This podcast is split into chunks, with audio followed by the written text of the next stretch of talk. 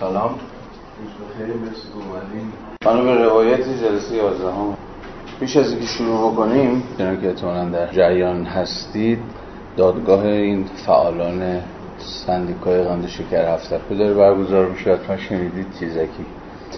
حالا راجع به اصل ماجرا و احتمالا راجع به دادگاه یکی دو روزه فکر می‌کنم که ماجرای قند و شکر هفت هفته نقطه عطفی بود. به گمانم در تاریخ مبارزات جنبش های اجتماعی در ایران بعد از انقلاب این نقطه عطفم به گمانم از ایجابیتش میاد. یعنی اینکه شاید به تعبیری تنها جنبشی بود که به معنای دقیق کلمه یک ایده ایجابی پیش گذاشت.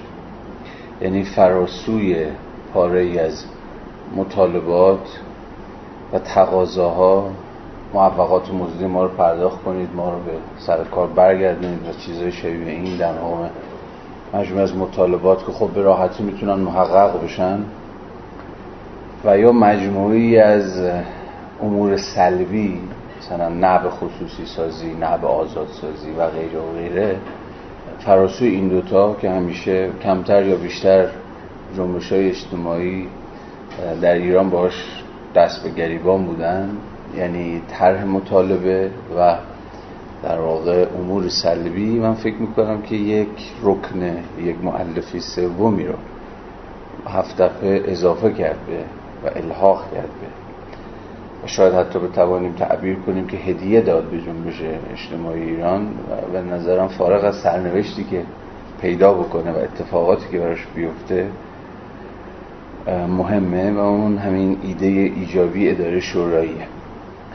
یعنی شاید اگر من از خودم می‌پرسم که خب به واقع جنبش کارگری ایران و دیگر جنبش های اجتماعی معلمان دانشجویان و غیره و غیره فارغ از مخالف خانی هایی که به حق علیه تبعیض ها و ستم های موجود به خرج دادن چه ایجابیت پیش گذاشتن مهمترین و بررسی چیزی که به نظر میاد همین ایده اداره شورایی. من رو ایده بودنش به معنی فلسفی کلمش تاکید می‌کنم. چرا ایده است؟ دقیقا از این حیث که هم به تمامی در وضعیت محقق نشده هم گسسته از خود واقعیت به خود وضعیت هم نیست. یعنی ایده یک کارکرد یک جایگاه دو جانبه داره دیگه. نه؟ در نسبت با تاریخ در نسبت با واقعیت. نه هیچ وقت به تمامی محقق میشه. مگر حالا در روی کرد هگلی در یه جور روی کرد قایت گرایانه در پایان تاریخ و نه اینکه به تمامی بیرون تاریخه این خیلی مهمه. این پوزیشن یه جورایی درون و بیرون ایده نسبت به تاریخ. یعنی هم درون تاریخه هم بیرون تاریخه. هم به تمامی محقق نشده هم به تمامی پتانسیل هاش و های خودش رو فعلیت نبخشیده و همین که به مسابقه یه چیز انتظایی و یه دکور یا تزیین اون بیرون وجود نداره بلکه داره از حین تکاپوها و پیکارها و ستیزها و مناقشات و گفتگوها به گونه سلانه سلانه به خودش فعلیت میبخش از این حیث من به نظرم می‌رسه که ماجرای اداره شورای ایده است. و یه افقه. یا به تعبیر یک افق رو باز می‌کنه. افق آینده رو. و به این معنا باز بگمانم که محصول یه جور تخیل سیاسیه ما در وضعیت ایران امروز به نظر بیش از هر چیزی به تخیل و قدرت تخیل نیاز داریم. به ویژه تخیل دقیقا در وضعیتی که انصداد حاکمه بنبست حاکم هست که موضوعیت پیدا می‌کنه. این به نظر فوق العاده مهمه. ما سال هاست دست کم 20 ساله که داریم در یه جور رئال پلیتیک دست و پا می‌زنیم. رئال پلیتیک تزش چیه؟ بر اساس همین وضعیت داده شده موجود همین امکانات در صحنه عمل. واقع بین باشید. جو واقع بینی توسری خورده سیاسی. ولی به نظرم میاد که تا چیزی که می‌تونه حرکت ایجاد کنه می‌تونه شور ایجاد کنه. می‌تونه انرژی ایجاد کنه و ما به اینها نیاز داریم توی فضای رخوت زده خوابالود اتفاقا همین political imagination همین تخیل سیاسی. ایراد نداره این تخیل به نظر خیلی بعید بیاد یا خیلی دور از دسترس بیاد. مهم اینه که بتونه افق گشایی کنه. کار تخیل دیگه افقی باز بکنه افق همواره رو آینده است و خب سوژه های خودش رو می‌سازه و انرژی معطوف به آینده رو یه جورایی در خودش و به اتکای خودش بیدار می‌کنه. این به نظرم فوق مهمه. و از این حیث به نظرم میاد که ایده اداره شوروی به مسابقه افق سیاسی ناظر برای محصول این تخیل سیاسی است و شور ایجاد کرده و انرژی ایجاد کرده. هر چقدر چون که اشاره هم کرده آرام آرام داریم پیش میریم. هنوز شاید خیلی روشن نباشه. واقعا اداره شوروی چی هست اصلا؟ اصلا واقعا می‌شود مثلا کارخونه ها رو کارگاه ها رو مدرسه ها رو دانشگاه ها رو واقعا به گونه شورایی اداره کرد. آیا این بیش از حد یک رویا پردازی دور از دسترس نیست؟ من الان نمی‌خوام به اینا پاسخ بدم.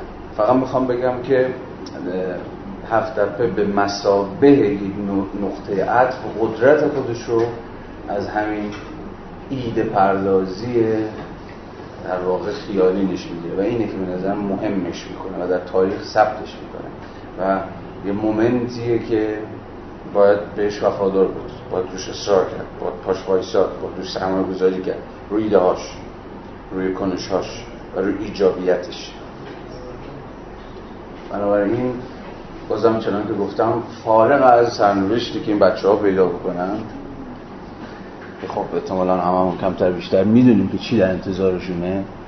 چون دیگه هممون به این دادگاه های فرمایشی عادت کردیم و دیگه ذهنمون و گوشمون هم دیگه به 10 سال و 15 سال و 20 سال اینا دیگه خوشبختانه عادت کردیم.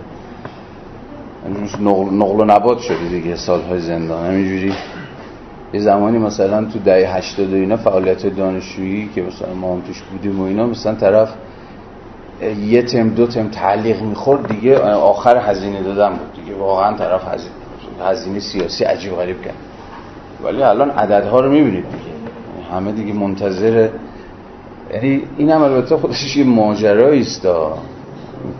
اینکه تن و جان به بیداد عادت بکنه اینا هم خوردن اینا هم 10 سال خوردن دیگه. اینا 20 سال این هم ماجرای ترسناکیه. یعنی دیگه چیزی ایجاد نمیده تکانه ای نیست دیگه. ضربه ای نیست. حول و حراسی بر نمیانگیزه. این خودش نهایت حول و حراس ها. اینکه دیگه یه وضعیت حول و حراس ایجاد نمی‌کنه. یعنی جور عادی سازی وضعیت. آدم باز خود به خود یاد اون جمله استالین میفته دیگه.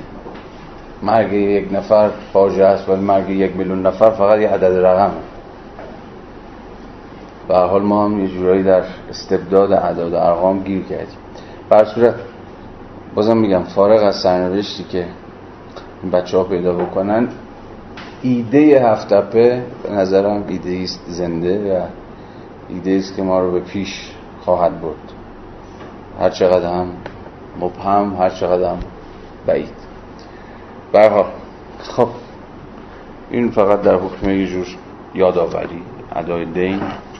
نمی‌دونم به این ماجر خب برگردیم به کتاب و ببینیم که دوستمون مارکس در ادامه چه خواهد گفت.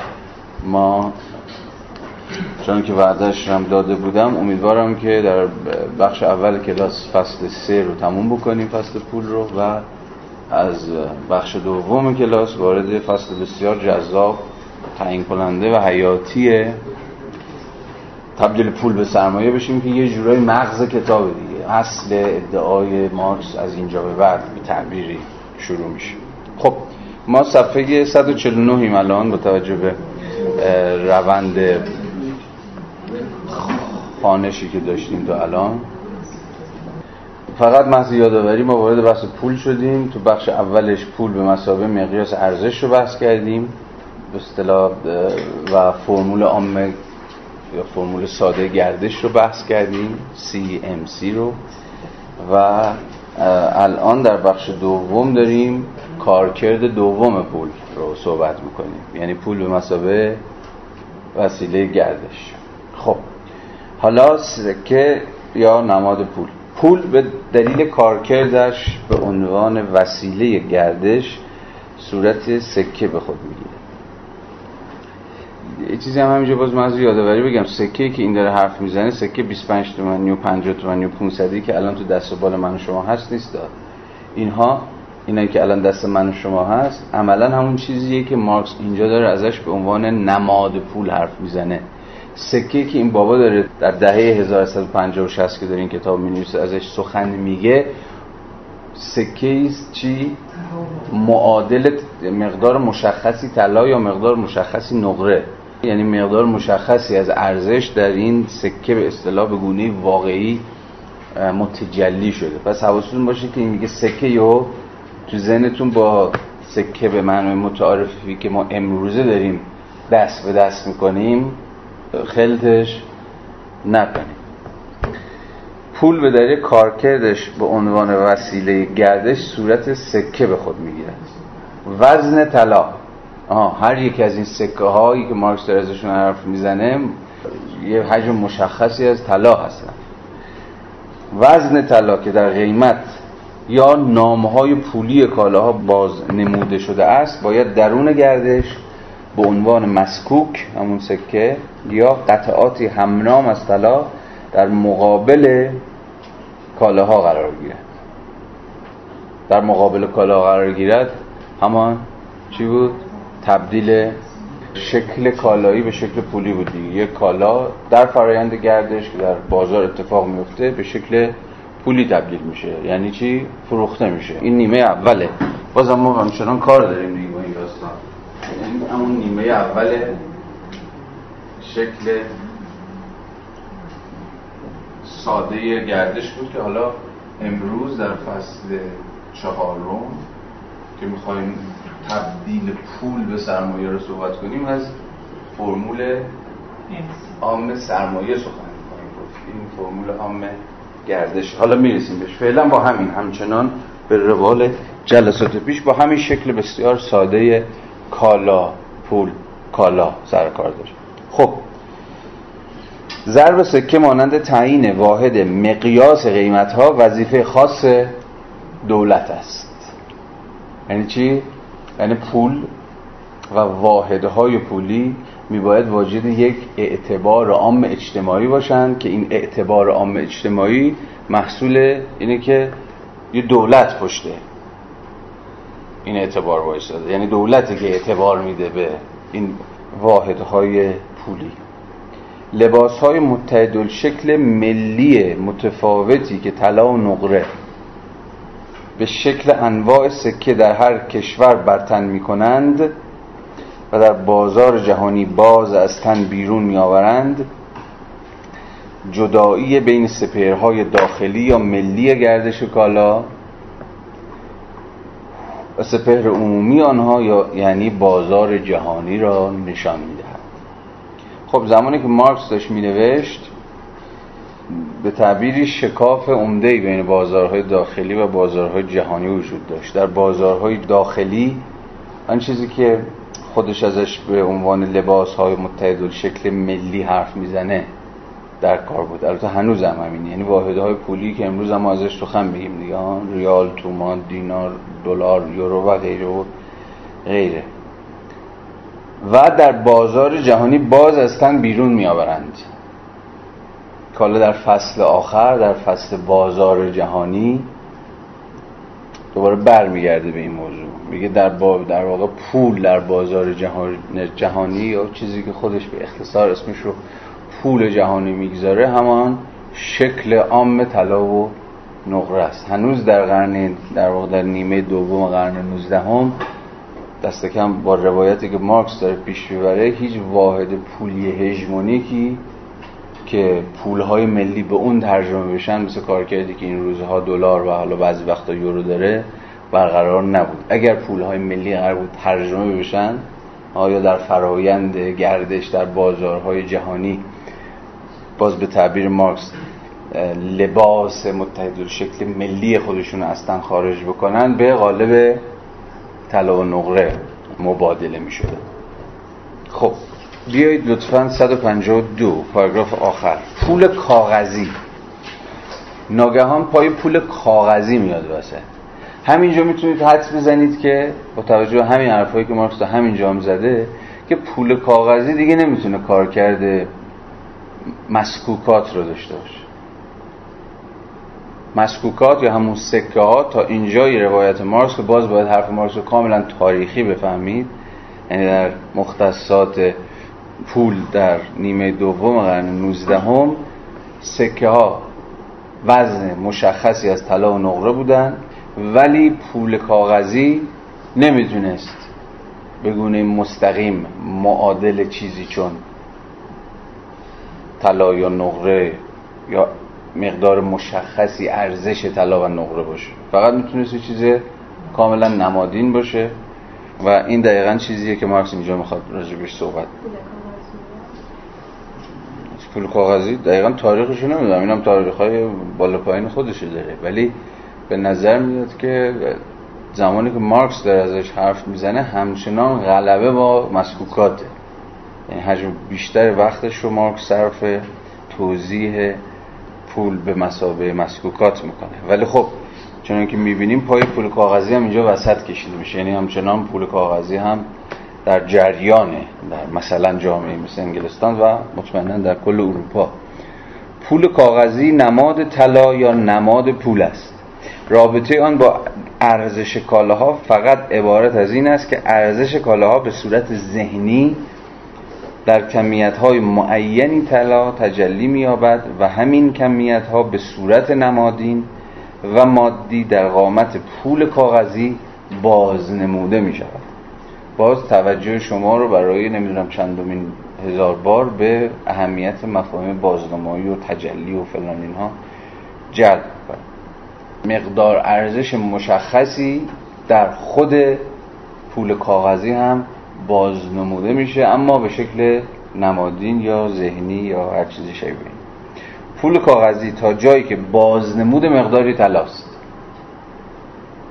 پول کاغذی تا جایی که بازنمود مقداری تلاست که همانند سایر کالاها ارزش دارد یعنی اون مقدار طلا همانند دیگر کالاها مقدار مشخصی ارزش داره نماد ارزش تلقی می شود حرف ساده هم هست دیگه.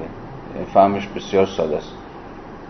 پول کاغذی هم مثل مسکوکات مقدار مشخصی ارزش رو در خودش متجلی می‌کنه. در خودش بازنمایی می‌کنه. اما برخلاف مسکوکات که این مقدار ارزش رو به گونه واقعی بازنمایی می‌کنند چون مقدار مشخصی طلا هستند پول کاغذی چون چیزی جز کاغذ نیست جز کاغذ بی مصرفی که می‌تونست به جای چاپ پول احتمالا خرج مثلا دستمال توالت بشه یا هر چیز شبیه این در واقع کارکرد صرفا نمادین داره در بازنمایی کردن مقدار مشخصی ارزش. سرانجام شاید پرسیده شود که چرا نمادهای ساده و کاملا بیارزش همون پول کاغذی منظورش همون کاغذ. می‌تواند جایگزین طلا شود. چنان که بیشتر دیدیم طلا تنها در صورتی که کارکردش به عنوان مسکوک یا وسیله گردش متمایز و مستقل شده باشد می‌تواند به این نحو جایگزین پذیر شود. اگرچه این استقلال کار کرد در خصوص گردش مداوم سکه های مستعمل ظاهر می شود اما هنگامی که مسکوکات منفرد طلا در نظر گرفته می شوند این استقلال را در انجام کار کرده وسیله ارزش ندارند از اینجا بعدش مهمه. سکه های طلا تا زمانی که عملا در گردشند مسکوک یا وسیله گردش به شما میاد خب اینو که می‌دونست. اما چنین وضعیتی فقط برای آن کمینه حجمی از طلا صادق است که قابل جایگزینی با پول کاغذی باشد. این کمینه حجم پیوسته سپهر گردش را در می نوردد پیوسته به عنوان وسیله گردش عمل می کند و بنابراین منحصرا برای این منظور وجود دارد. از این رو حرکت آن بازنمود چیزی جز تبدیل مداوم مراحل معکوس دگردیسی های CMC به یکدیگر نیست.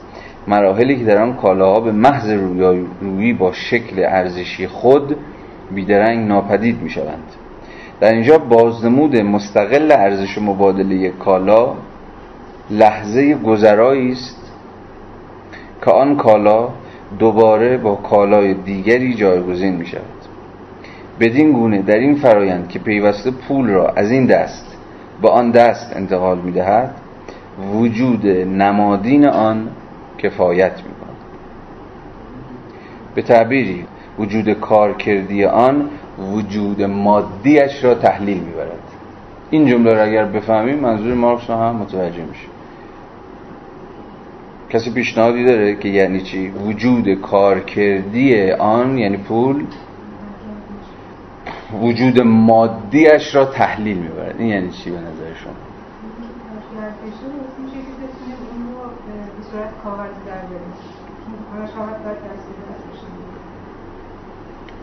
درسته ها ولی با... یکم باید دقیق تر بکنی حرفتو ببین خود مفاهیم مارکس رو معنا کنیم. وجود کارکردی وجود مادی. میگه یکی از این دوتا وجود وجود کارکردی وجود مادی رو دود می‌کنه مثل سوا لازم نیست صدای واقعی یا مثلا نقره واقعی باشه. این وجود مادیشه. چون شکل نمادین باشه. من یه جایی که مثلا صفحه قبلش بود که خونده بودم نمی‌دونم درست متوجه شدم یا نه. اینجا داشت توضیح می‌داد که سکه ها در اثر استعمال اینا وزنشون ساییده میشه به مرور. در نتیجه مثلا سکه که 20 سال استفاده شده اون حجم مثلا لزوما دو پوند استرلینگ رو نداره درسته؟ پس اینجا اون وجود مادیه در اینجا اون کارکردش تو اون خط هم داره میگه که این خصلت منحصر به فرد این کارکرد در واقع اینجا توی سکه های مستعمل در واقع میگه هست ولی لزوما وابسته به اون وجود مادیه نیست. یعنی این یه زمینه میشه برای اومدن پول پول کاغذی درسته؟ درسته مرسی. مادیش تحلیل یعنی برای جامعه یا برای کسی که داره این مصرف می‌کنه اصلا مهم نیست. کاغذ این دلار هر چی که هستش اینش زیاد اهمیت نداره. اون ارزش مبادلشه که براش مهم هستش. یعنی این کاغذ بودنش شما می‌دونید که این تبدیل به کاغذ شد خب خیلی کمک کردش به مبادله. چرا؟ چون کلام جا جابجا کردنش این برابر بودنش خیلی مشکل تر بله. هستش بله. میگه وجود مادیش که این حالا طلا هست از جنس پارچه هست ایناش مهم نیست. بله. دقیقا. مهم اینه که چیزی وجود داشته باشه که بتونه کارکرد پول رو انجام بده. یعنی هم کاری که پول می‌کنه رو یعنی یا مقیاس ارزش باشه یا وسیله گردش که در اینجا داره از وسیله گردش بودن پول حرف می‌زنه انجام بده. اگر بتونه این اون کارکرد انجام بده این معناش. وجود کارکردیش وجود مادیش رو تحلیل می‌بره. دیگه وجود مادیش حالا در شکل سکه بلا موضوع میشه. می‌تونه یک وجود مادی دیگه پیدا بکنه. وجود کاغذی پیدا بکنه. و این بازی همچنان ادامه داره دیگه. بعدا هم فهمید آقا کاغذش هم لازم نیست. میشه صرفا کارت اعتباری باشه. چون این چیه؟ این آبر بانکا باشه. از دیگه می‌تونه فقط عدد خالی باشه یا هر چیزی شبیه این. یعنی به تمامی اصلا پول گویا به واسطه وسیله گردش بودنش. این استعداد تاریخی رو داره که هی خودش بیشتر و بیشتر از وجود مادی خودش جدا بکنه و به این معنا بیشتر بیشتر انتظایی بشه. و این اتفاقی که دیگه این روزها داره به تمام میفته. پس پاسخ سوالی که در ابتدای این پاراگراف پرسیده بود رو الان دیگه می‌دونیم دیگه. چرا نمادهای ساده و کاملا ارزش می‌توانند جایگزین طلا شوند؟ به این دلیل بسیار ساده که می‌تونن همون کارکرد طلا به مسابه پول رو به شکلی خیلی بهتر کم هزینه تر به صرفه تر سهل الوصول تر سهل الحمل تر و غیره و غیره انجام خب از آنجا که پول باستاب شیعیت یافته گذرای قیمت کالاست تنها به عنوان نماد خیش به کار می رود و بنابراین نماد دیگری می تواند جایگزین آن شود. اوکی.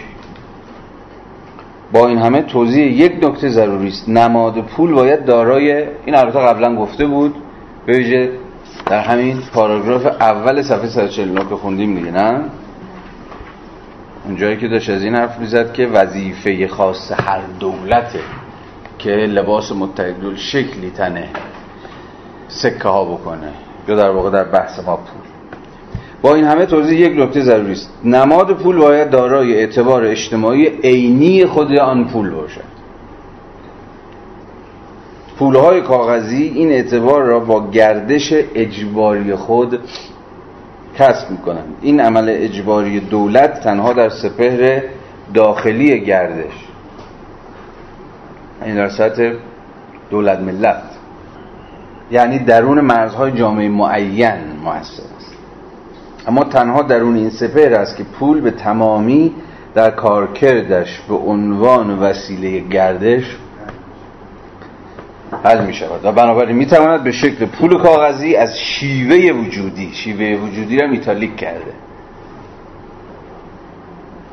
و بنابراین می تواند به شکل پول کاغذی از شیوه وجودی صرفا کار کردی چقدر بد ترجمه کردی برخوردار شود که در آن از جوهر فلزی خود جدا شده است. معناش روشن دیگه.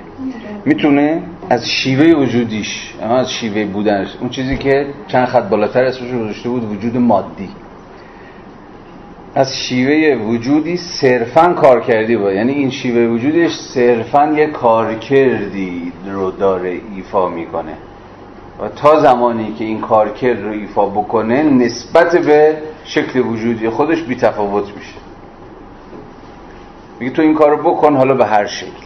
تو وسیله گردش باش.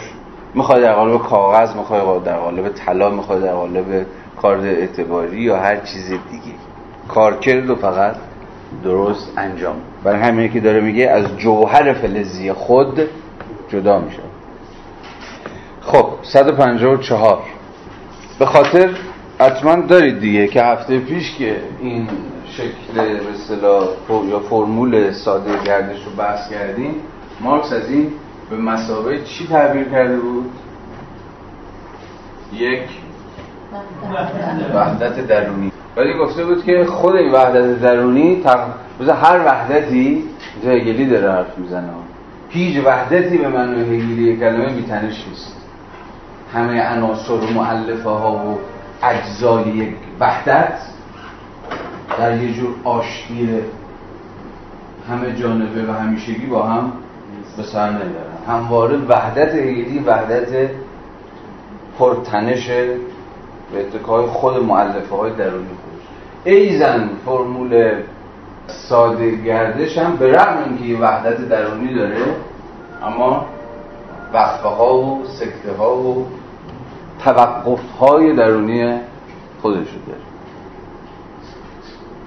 که سی ام می‌تونه اتفاق بیفته عمل فروختن اتفاق بیفته. ولی به تعبیری عمل خریدن اتفاق نیفته. یعنی در اینجا چه اتفاقی بیفته؟ پول باد کنه. پول انباش بشه. پول ذخیره بشه.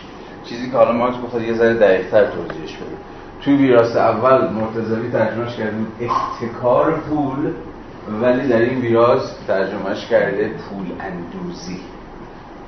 و حواسمون باید باشه. پول اندوزی هنوز سرمایه داری نیست. این می‌تونه هر شکلی از مرکانتیلیزم هم باشه. می‌تونه اسکروچ باشه همون یارو تو کارتون والد دیسنی پول جمع عشق پول داشت هی پولاشو بذاره پولش و هی بشماره و هی ببینه که نکنه تموم شده باشه.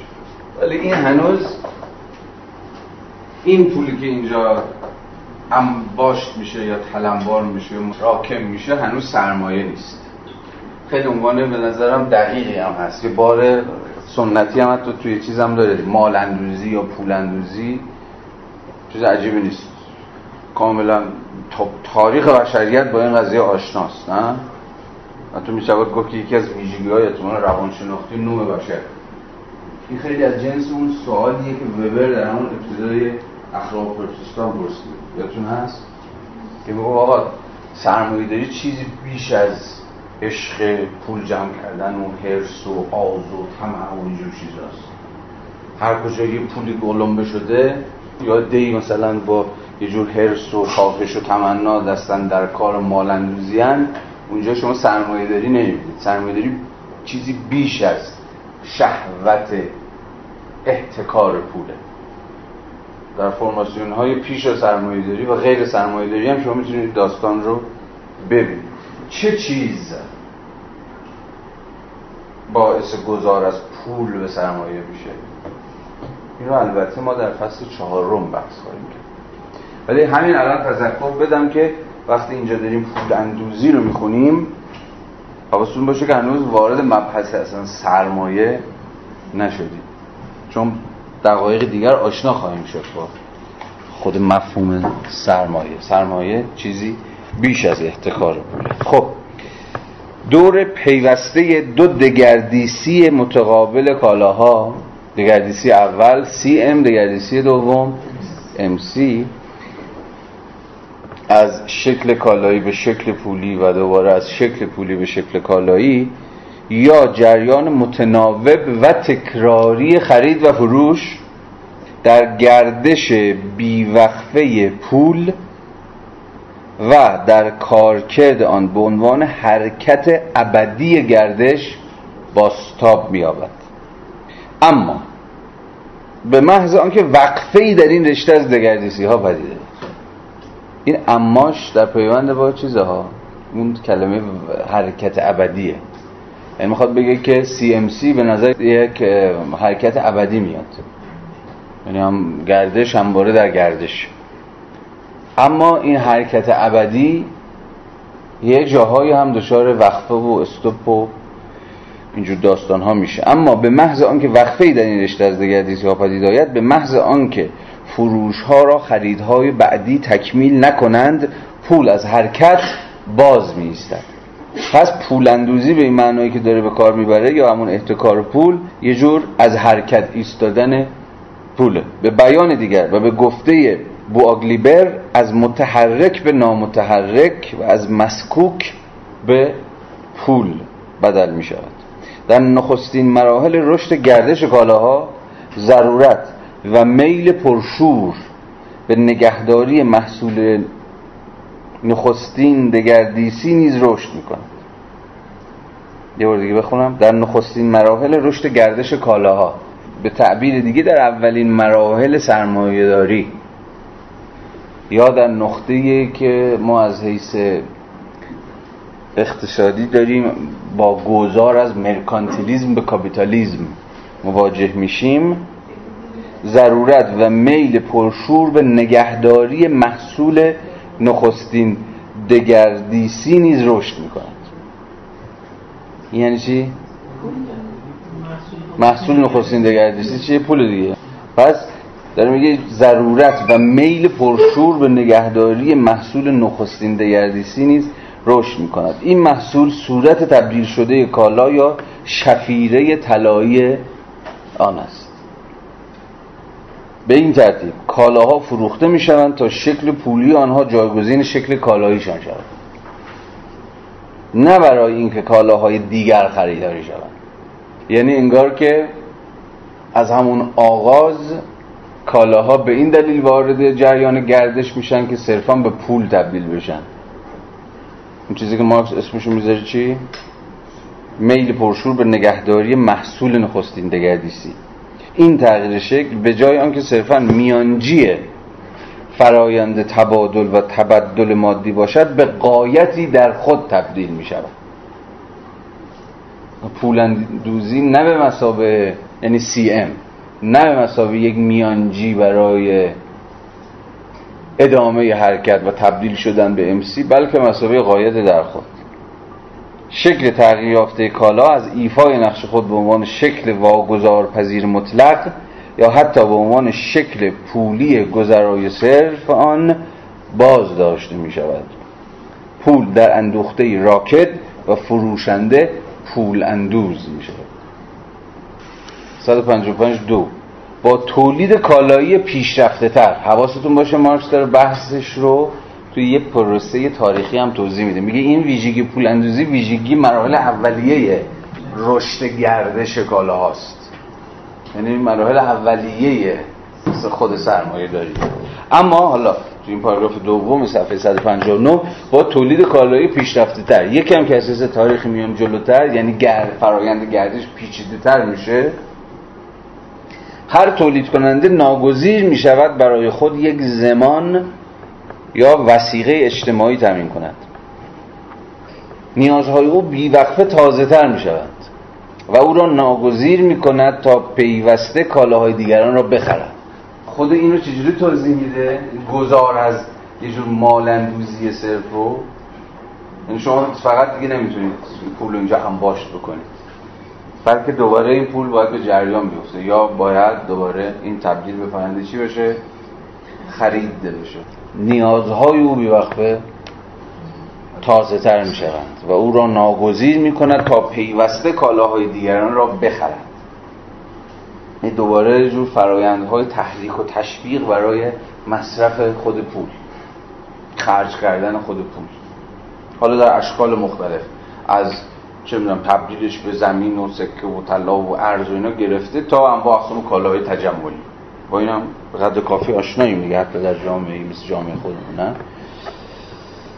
این در حالی است که تولید و فروش کالاهای خودش زمان می‌برد و دستخوش تصادف های متعددی است. بنابراین برای اینکه بتواند بدون فروختن بخرد باید پیشتر بدون خریدن فروخته باشد. یعنی چی بدون خریدن فروخته باشد یعنی پیشتر نه یعنی بیشتر انجام داده پول ذخیره شده چون اینجا بیشتر انجام داده الان اینجا دستش بازه تو قسمت حالا بریم جلو. ظاهرا به نظر می رسد این عمل در مقیاسی فراگیر متضمن تناقض است. اما فلزات گرانبها در سرچشمه تولید خود مستقیما با کالاهای دیگر مبادله می شود در اینجا ما با فروش توسط صاحبان کالاها بدون خرید توسط صاحبان طلا و نقره مواجهیم.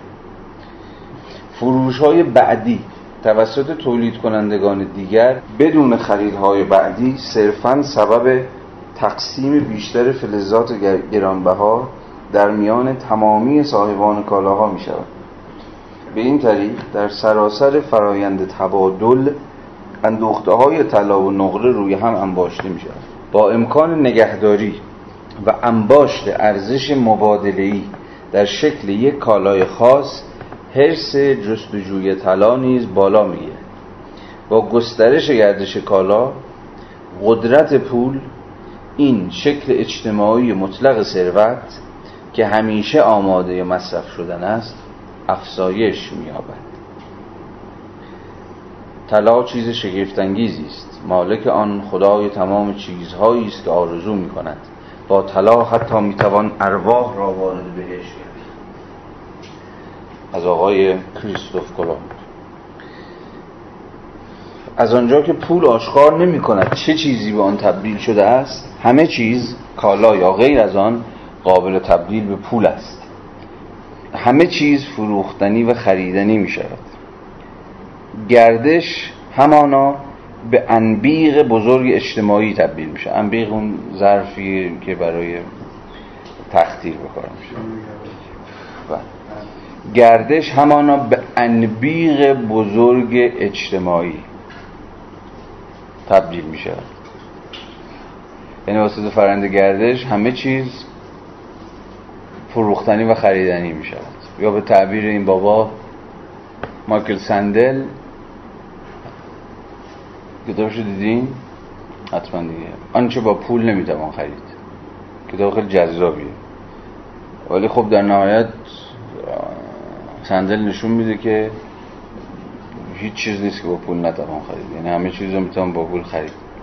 مثال های بسیار گسترده هم از مثلا جامعه آمریکا میزن باید حواستون باشه این ما رفیقمون یه سالش 150 60 سال پیش داره میگه. یعنی در مراحل باز در قیاس با الان مراحل آغازین تکوین مناسبات سرمایه داری.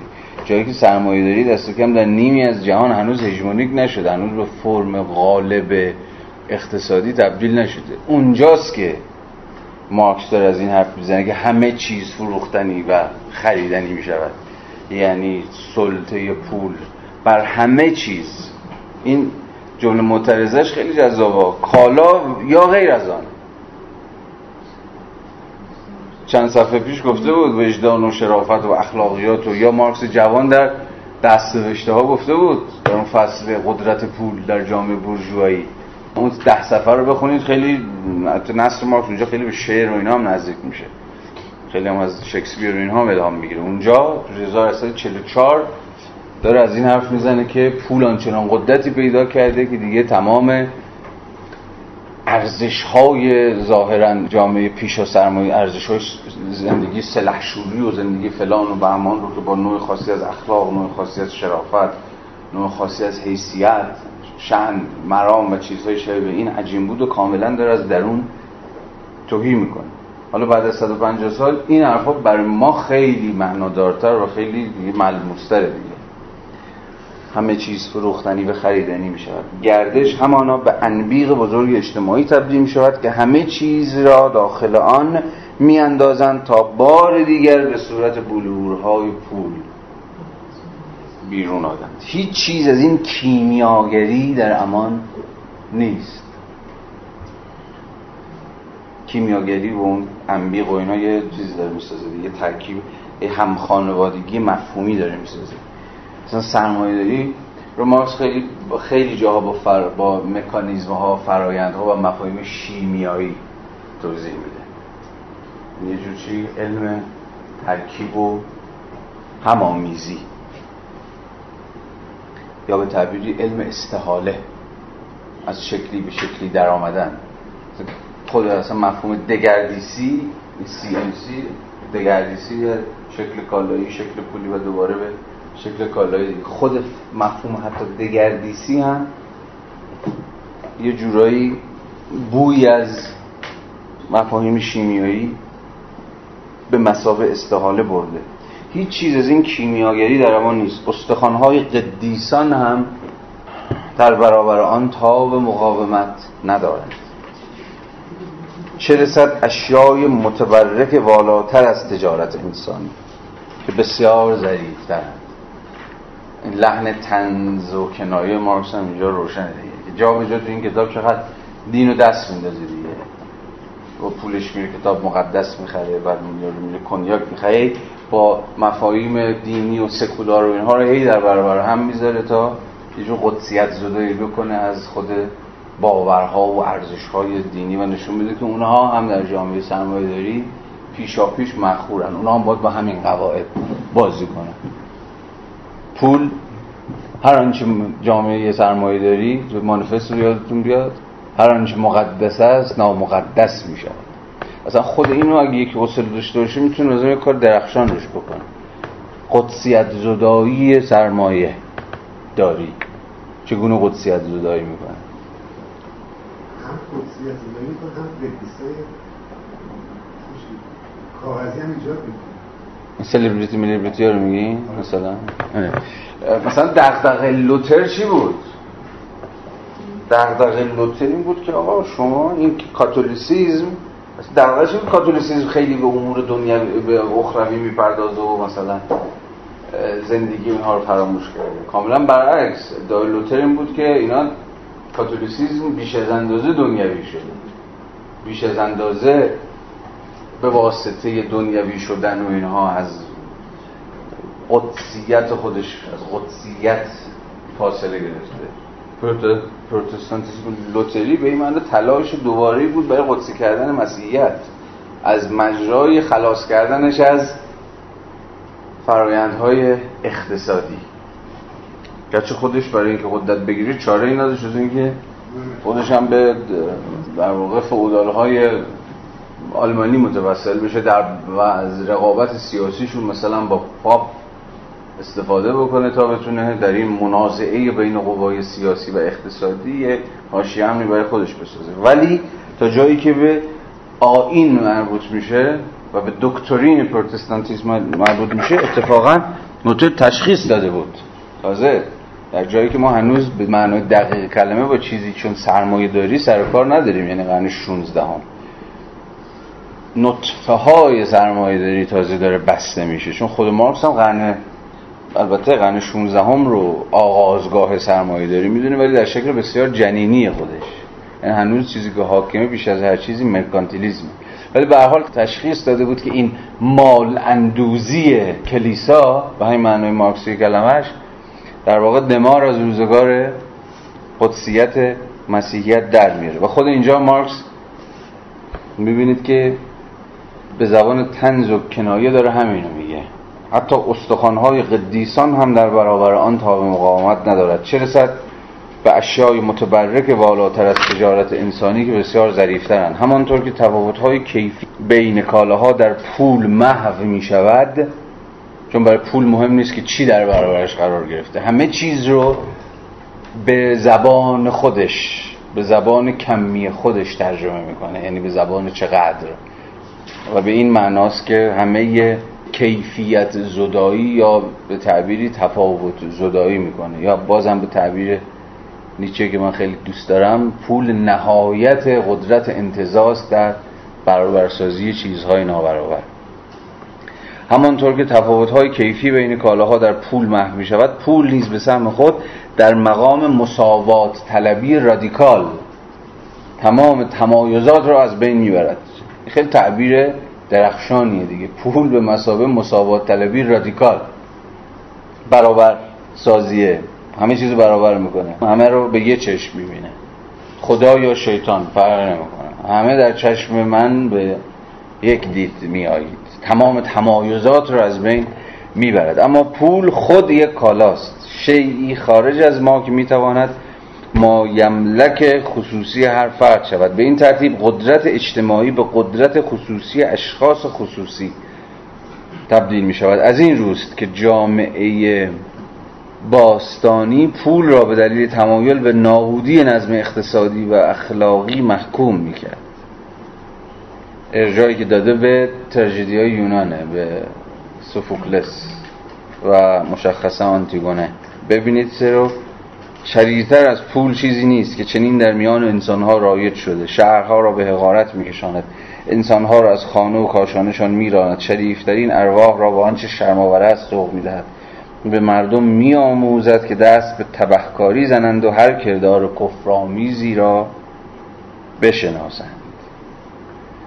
اما جامعه مدرن که کمی پس از تولدش پلوتون را با چنگ انداختن در موهای سرش از اعماق زمین بیرون کشیده بود چاره ببینید هرس آز امیدوار است تا خود پلوتون را از اعماق زمین بیرون کشد.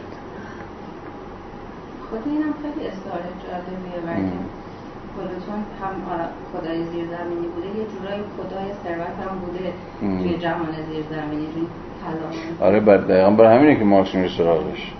خیلی تعبیر جالبی ها. هرس و آز امیدوار است تا خود پلوتون را از اعماق زمین بیرون کشد. یعنی پلوتون جایی به واسطه همین هرس و آز بوده که انگار سر از تخت در برده یا از امین به قول مارکس از اعماق زمین سر بلند کرده. اما جامعه مدرن که کمی پس از تولدش پروتون را با چنگ انداختن در موهای سرش از اعماق زمین بیرون کشیده بود به طلا همچون جام مقدس خود و به منزله مظهر درخشان درونیترین اصل زندگیش خوش آمد می‌گوید. 157 پاراگراف اول وسط مثلا گرایش به پولندوزی ماهیتا نامحدود است. چه از لحاظ کیفی و چه از لحاظ سوری به موضوع بنگریم پول از هر نوع محدودیتی مستقل است. یعنی اینکه بازنمود عام ثروت مادی است. زیرا بیواسطه به هر نوع کالای دیگر تبدیل پذیر است. اما در همان حال هر مبلغ واقعی پول از لحاظ کمیت محدود است و بنابراین کارهای محدودی به عنوان وسیله خرید دارد. یعنی با مقدار مشخص پول شما مقدار مشخصی می‌تونید خرید بکنید. لحاظ کمی محدوده. اما خود گرایش به پول همون احتکار پول پول اندوزی نامحدودی. تضاد بین محدودیت کمی و نامحدود بودن کیفی پول. یعنی تضاد بین چی و چی؟ تقاضای پول طلب پول خواست پول حرس پول نامحدوده. ولی همواره از حیث کمی هر چقدر هم که باشه محدود میگه تضاد این دوتا سبب می شود تا پولندوز را پیوسته به تلاشی سیزیفوار در راه انباشت دارد خیلی یه جور تلاش های شاید بشود گفت. نه مستقیما غیر مستقیما روانشناختی مارکس. به نظرم نوعی از روانشناسی هرس هم طمع هم تو کار مارکس هست. چجوری انسان جامعه سرمایه داری در این شکاف عملا داره از وسط پارش می‌کنه؟ مثلا خواستی که هیچ وقت قرار نیست متوقف بشه و از یه طرف هر چقدر بیشتر بدو احساس می‌کنه که کمتر داره.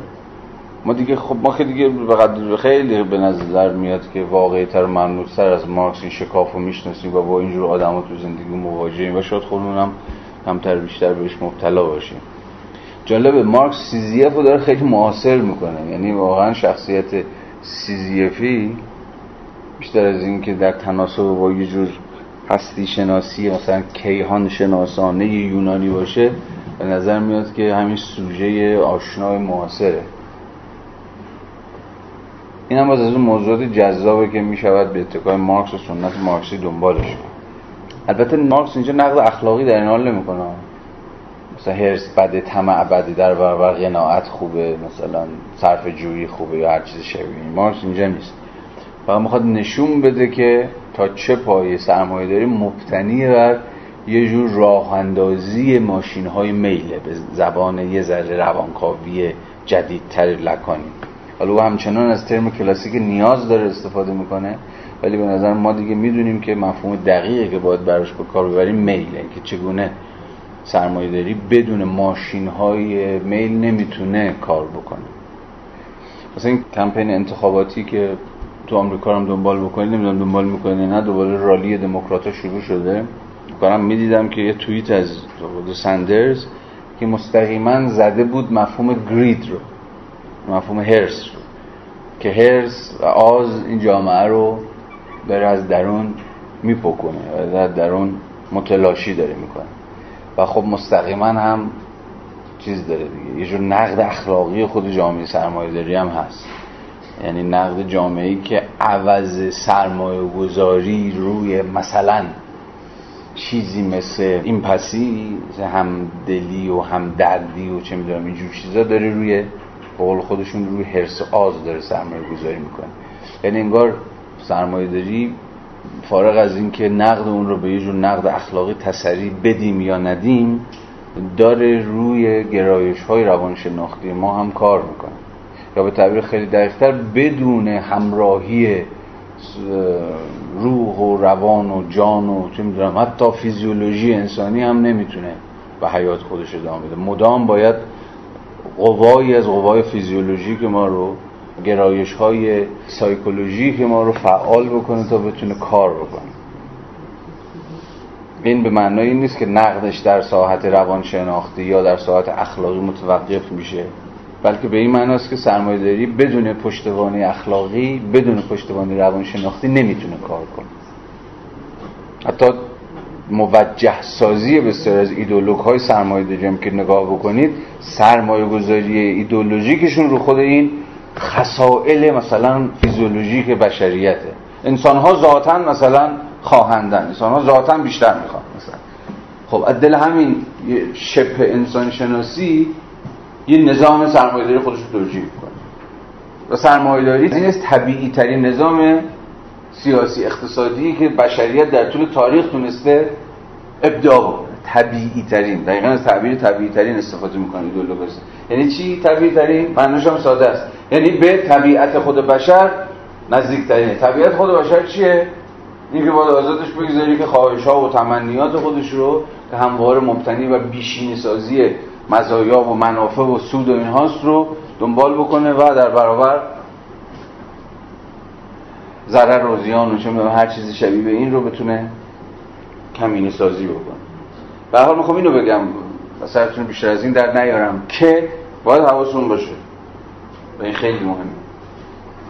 و به نظر هر گرایش چپی نمی‌تونه این بحث رو نادیده بگیره که نقد همه جانبه سرمایه داری نمی‌تونه تا نقد خود اخلاق سرمایه داری و روانشناسی سرمایه داری پیشروی نکنه. یعنی فقط مسئله اقتصاد سیاسی نیست. یا تعبیر بهتر اقتصاد سیاسی رو باید در پیوندهاش پیوندهای هم افزایانش با نظام اخلاقی و با نظام روانشناختی که سرمایه داری داره تولید می‌کنه در پیوند دید یعنی هم باید اقتصاد سیاسی رو بتونید نقد کنید سازوکارهای مادی عینی و دقیق سرمایه داری رو هم بنیانهای اخلاقی شو و هم روانشناختی شو و غیره. وی یعنی همان پولاندوزی که وار در راه انباشت عمل می‌کنه در وضعیت جهانگشایی قرار دارد که با فتح هر کشور جدید مرزهای جدیدی را کشف می‌کنه این هفته پیش صحبت کردیم. تونه توی توضیح ابتدایی در قبال چی؟ امپریالیزم به تعبیر مارکسیستی. یعنی مارکس چگونه امپریالیزم اختزای سرمایه داریه یعنی اصلا ضرورت سرمایه داری شما نمی‌تونید از سرمایه داری حرف بزنید ولی از امپریالیزم به مسابه فتح زورتوزانه بازارهای جدید سخن نگید. از فرماش می‌تونید حرف بزنید. آقا یه زمانی امپریالیسم با خشونت نظامی همراه بود امروز مثلا با هژمونی اخلاقی و ایدئولوژیک و رسانه‌ای و اینجور چیزا. برای اینکه بتوان طلا را به عنوان پول نگهداری و به اندوخته تبدیل کرد باید از ورود آن به گردش یعنی از تبدیل شدن آن به وسیله تمتع جلوگیری کرد. بنابراین پولندوز شهوات جسمانی خود را در پیشوای بطواره طلا قربانی می کند یعنی چی خودش رو قربانی می‌کنه؟ شهوتش به داشتن خریدن تمتع هرس آز. و بنابراین تو پولندوز به شکل پارادوکسیکالی آدم ریاضت کشیه یا زاهد مسلکیه. در برابر اون حرس و طمع خودش به مصرف و فلان اینا به شکل پارادوکسیکالی انگار داره با کم مصرف کردن با کم خوردن با فلان اینا. خب اینجاست باز جز کانال هاییه که ما رو به میراث وبری وصل می‌کنه. امکان همخانی مارکس و وبر رو که به نظر هنوز با قدرت انجام نشده اشالله خودم یه روزی انجامش میدم رو فراهم می‌کنه چون یه منافذی هست و مراکزی هست که به شدت کمک می‌کنه مارکس و وبر رو با هم بخونیم. نه اینکه اینا حرف همدیگر دارن می‌زنن. نه. از قبل همخونی این دوتا هر دوتاشون رو بازخانی بکنیم. یعنی به اتکای مارکس وبر رو بخونیم وبر چه شکلی میشه؟ و به اتکای وبر مارکس رو بخونیم. یعنی هر این دوتا چجوری می‌تونن دیگر تغییر بدن؟ چجوری می‌تونن فهم ما رو از خودشون دگرگون بکنن؟ باید این نقاط ریز اتصال رو پیدا کرد. شاید شاید. نمی‌دونم. من یه ذره نسبت به تکمیل راستش بخوام بدبینم. فکر می‌کنم جذابتر اینه که نشون این دوتا اگه با عینک وبر مارکس رو بخونی مارکس چه شکلی میشه؟ اگه با عینک مارکس وبر رو بخونی وبر چه شکلی میشه؟ ممکنه یه جایی به هم نزدیک شن یه از هم دور شن. حتی دور شدنشون باز جذابتره به نظر. ولی به حال اینا امکانهای خواندن دیگه. به نظر تو هر تکستی خواندن براتون زمانی جذابتر میشه که هی توی متن امکانهای بیشتری پیدا امکانهایی که بتونید یه موضوع به موضوع وصل کنید یه متفکر رو متفکر دیگه بخونید خود متن رو خودش در تناقض قرار بدید چون فرضم باید بذارین کنار دیگه. یه متن از اول تا آخرش یه حرف داره می‌زنه. نه متن در مسیر تکوین خودش خیلی جا با خودش هر متن از متن مقدس تا کاپیتال مارکس. جاهایی متن با خودش درگیر میشه. علیه خودش قد علم می‌کنه. جایی خواندن دقیق خواندنی که همچنان به تعبیر بارت با لذت متن یا اون لذت خواندن. عجینه چنین خواندنی است. نه که انگار از قبل شما می‌دونید که باید به چه نتایجی برسید و چی رو با چی وصل و پینه بکنید و یه حرف واحدی رو از دهن نویسنده یا خود متن بکشید. بگذارید. بنابراین پولندوز شهوات جسمانی خود را در پیشگاه بطواره طلا قربانی می‌کند. وی اصول و مرام ریاضت را بسیار جدی تلقی می‌کند. ارجاعتون میدم به مقاله مالکیت خصوصی و کمونیسم و در باب نیازهای انسانی خود دست نوشته که دقیقا اونجا بر اولین بار مارکس این بحث رو اونجا مطرح اما از سوی دیگر نمی‌تواند بیش از آنچه به صورت کالا در گردش انداخته است به صورت پول از آن بیرون بکشد. هرچی بیشتر تولید کند بیشتر می‌تواند بفروشد. یعنی یه جور ریاضت بیش فعالانه. ریاضته ولی با ریاضت فقیرانه فرق می‌کنه. و همینه که داری وسنده کن. ریاضت از حیث اینکه قراره به یه جور احتکال پول ختم بشه ولی این پارادوکسیکال بودنش. ولی هرچی بیشتر تولید کند بیشتر می‌تواند بفروشد و بیشتر می‌تواند احتکار کند و مالندوز موفقتری می‌تونه باشه. بنابراین کار صرفجویی و حرس و طمع سه فضیلت اصلی او به شما میاره اینجا خود وبر جانه ببین کار صرفجویی و حرس و طمع. پارادوکس می‌بینید سه فضیلتی که به این راحتی با هم جمع نمیشن. حرس و طمع صرفجویی چطور چنین چیزی ممکنه؟ حرس و طمع. به من جور بعد از اون طرف صرفجویی و از اون طرف هم کار. اینو شاید وبر بهتر از هر کسی به راستی نشون داده باشه دیگه. که چگونه پروتستان های اولیه قرن 16 و 17 هم به واقع در حکم تجلی این سه فضیلت بودن.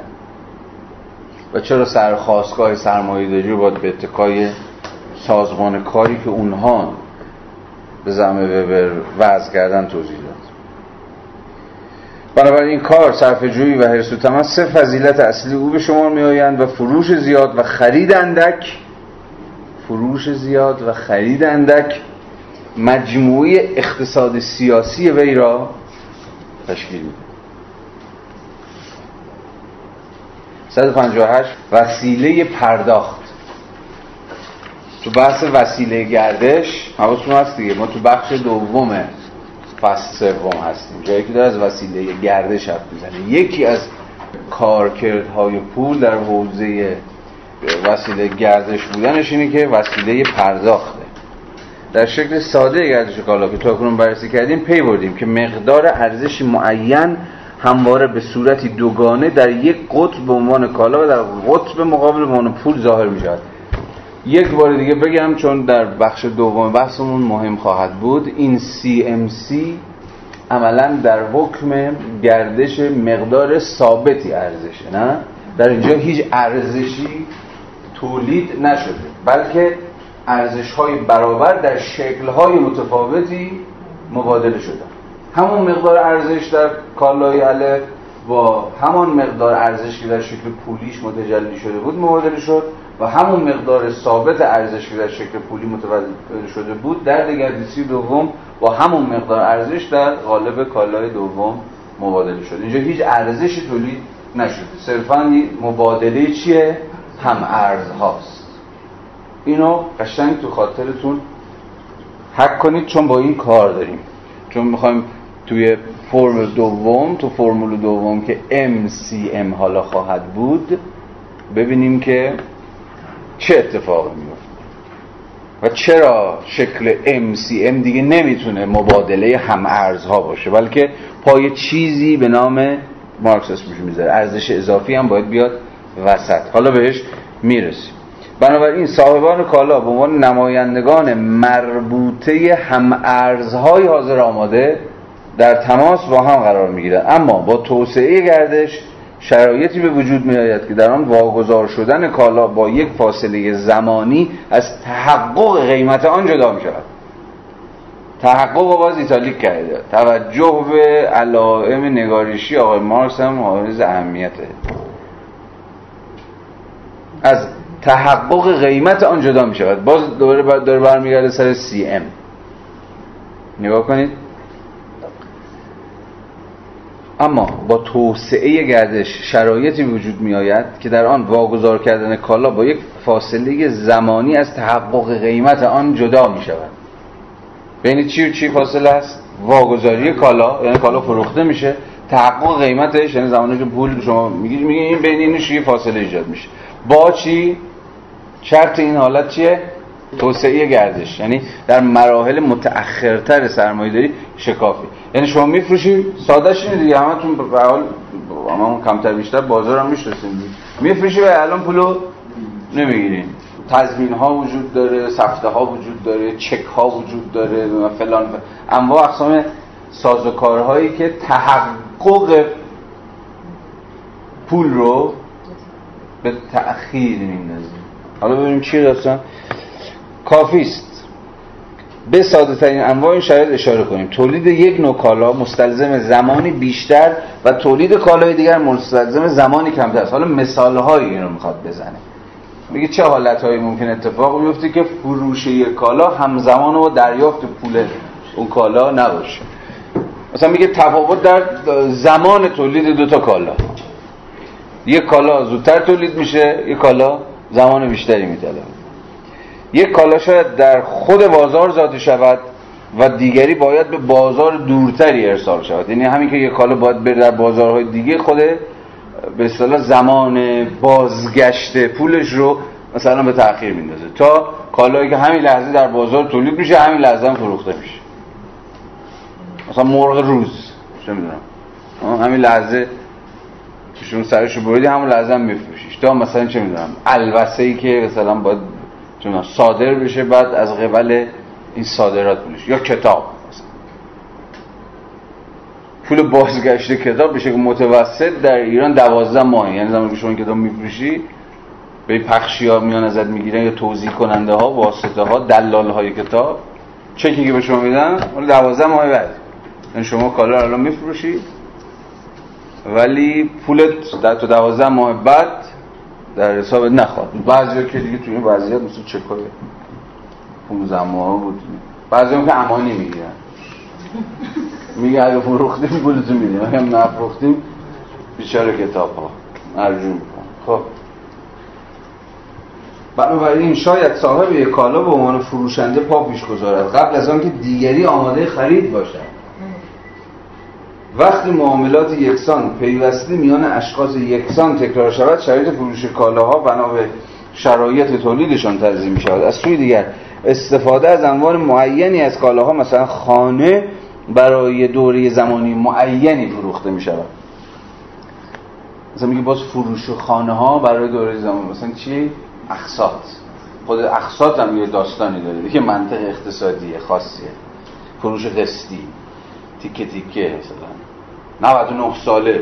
یا پیش فروشی آره حالا آه پیش فروش برعکسه. نه نه نه پیش فروش کامل برعکسه. شما پول اول میدی بدونی که کالا رو تحویل بگیری. مثلا در قبال خونه ها بعضی اینجوریه دیگه. شما خونه رو از قبل خریدی ولی خونه رو نداری. یعنی کاملا عکس این داستان. تحقق قیمت یا تحقق همون پول زودتر از تحویل کالا اتفاق میفته برای خریدار دیگه برای فروشنده داستان عکسش. خب تنها پس از انقضای مدت قرارداد است که خریدار ارزش مصرفی این کالا را عملا دریافت کرده است. پس از انقضای قرارداد. مثلا همین در مثال خانه. بعد اینکه قرارداد تموم شد همه پولای قسطتون رو پرداخت کردید تازه اون زمانه که خانه رو به مسابقه ارزش مصرفی دریافت می‌کنه بنابراین او پیش از پرداخت بهای کالا آن را می‌خرد. اونجا منظورش اینه یعنی پول ندادی ولی تا قرارداد امضا کردی تو گرفتی کالا رو ارزش مصرفی شد و ازش برخوردار شدی ولی پولی هم ندادی. زندگی نه کی داره مصرف خب من اون خونه تو خونه کدوم خونه؟ خونه خریدم مثلا یک ماه مثلا 10 ساله دارم خب من تو خونه دارم زندگی می‌کنم خب بازم این هزار یک حالت می‌تونه داشته باشه دیگه. مثلا مثل مسکن مهر شبیه این بود. البته خیلی ترکیب عجیب غریبی بود. قرار بود که شما بعد از پنج سال خونه رو دریافت بکنید و قسطایی که باقی میمونه رو هم زمانی که نشستید دارید در اون خونه زندگی می‌کنید پرداخت بکنید تا در نهایت صاحب خونه بشید. یه حالت اینه. یه حالت وام مسکن وام اینه پیش وام ولی فروشنده پولشو نه داشتم پیش فروش فکر می‌کردم. پیش فروش چیه؟ یه پول میدی مثلا در قبال خونه هم شما پیش فروش داری. اصلا کاملا داشتم به این فکر می‌کردم. داشتم به فکر مثل پیش فروش یعنی خونه ای اصلا وجود نداره. شما به یه مهندسی به یه شرکت ساختمانی اعتماد می‌کنی؟ اینجا بس اعتبار و اعتماد اجتماعی هم هست. پول میده دستش میگه آقا پول شما من بده. نصف این پول چرا شما چرا افراد ریسک می‌کنن؟ پیش. شما رو دیگه میگه آقا نصف ارزشش در زمان تحویل رو شما الان به من بده ولی من الان مثلا قول رو می‌زنم به نامت سند می‌زنم به نامت. اینو معمولا شرکت هایی که سرمایه برای آغاز کار ندارن از قبل پیش فروش تامین تکنیک جلب سرمایه است دیگه تامین سرمایه است. بنابراین شما پول خونه رو دادید برخلاف اونی که شما نشستی و مثلا وام مسکنده. چون وام مسکن کاملا پیش فروش فرق به این تفاوت اینجا فکر می‌کردم. خب کیفش با هم متفاوت. به هر حال یعنی دو تا حالت دیگه اینو تو ذهنتون متبادر کنید بسازید دیگه حالت من از این وضعیت استیجابی صحبت ما توی دوره زمان معین پرداخت کردی و خب عملا داری ازش مصرفش هم استفاده می‌کنی حالا ببین از انقضای بازی قراردادشون خب بذار یاری بخونم. از سوی دیگر استفاده از انواع معینی از کالاها مثل خانه برای دوره زمانی معینی فروخته می شود خب این میشه اجاره دیگه. میشه اجاره؟ اصلا داره چیز دیگه میگه. یه چیز دیگه داره. اصلا یه اجاره است. یا رهنه. حالا هرچی داره میگه حالا این مهم نیست ولی من بفهمیم بنده خدا چی می‌خواد بگه. داره میگه ارزش مصرفی یک کالا مثلا خانه برای دوره زمانی مشخصی فروخته میشه. یعنی میشه همین رهن اجاره دیگه. تنها پس از انقضای مدت قرارداد است. حالا هر چقدر که هست که خریدار ارزش مصرفی آن را عملا دریافت کرده است.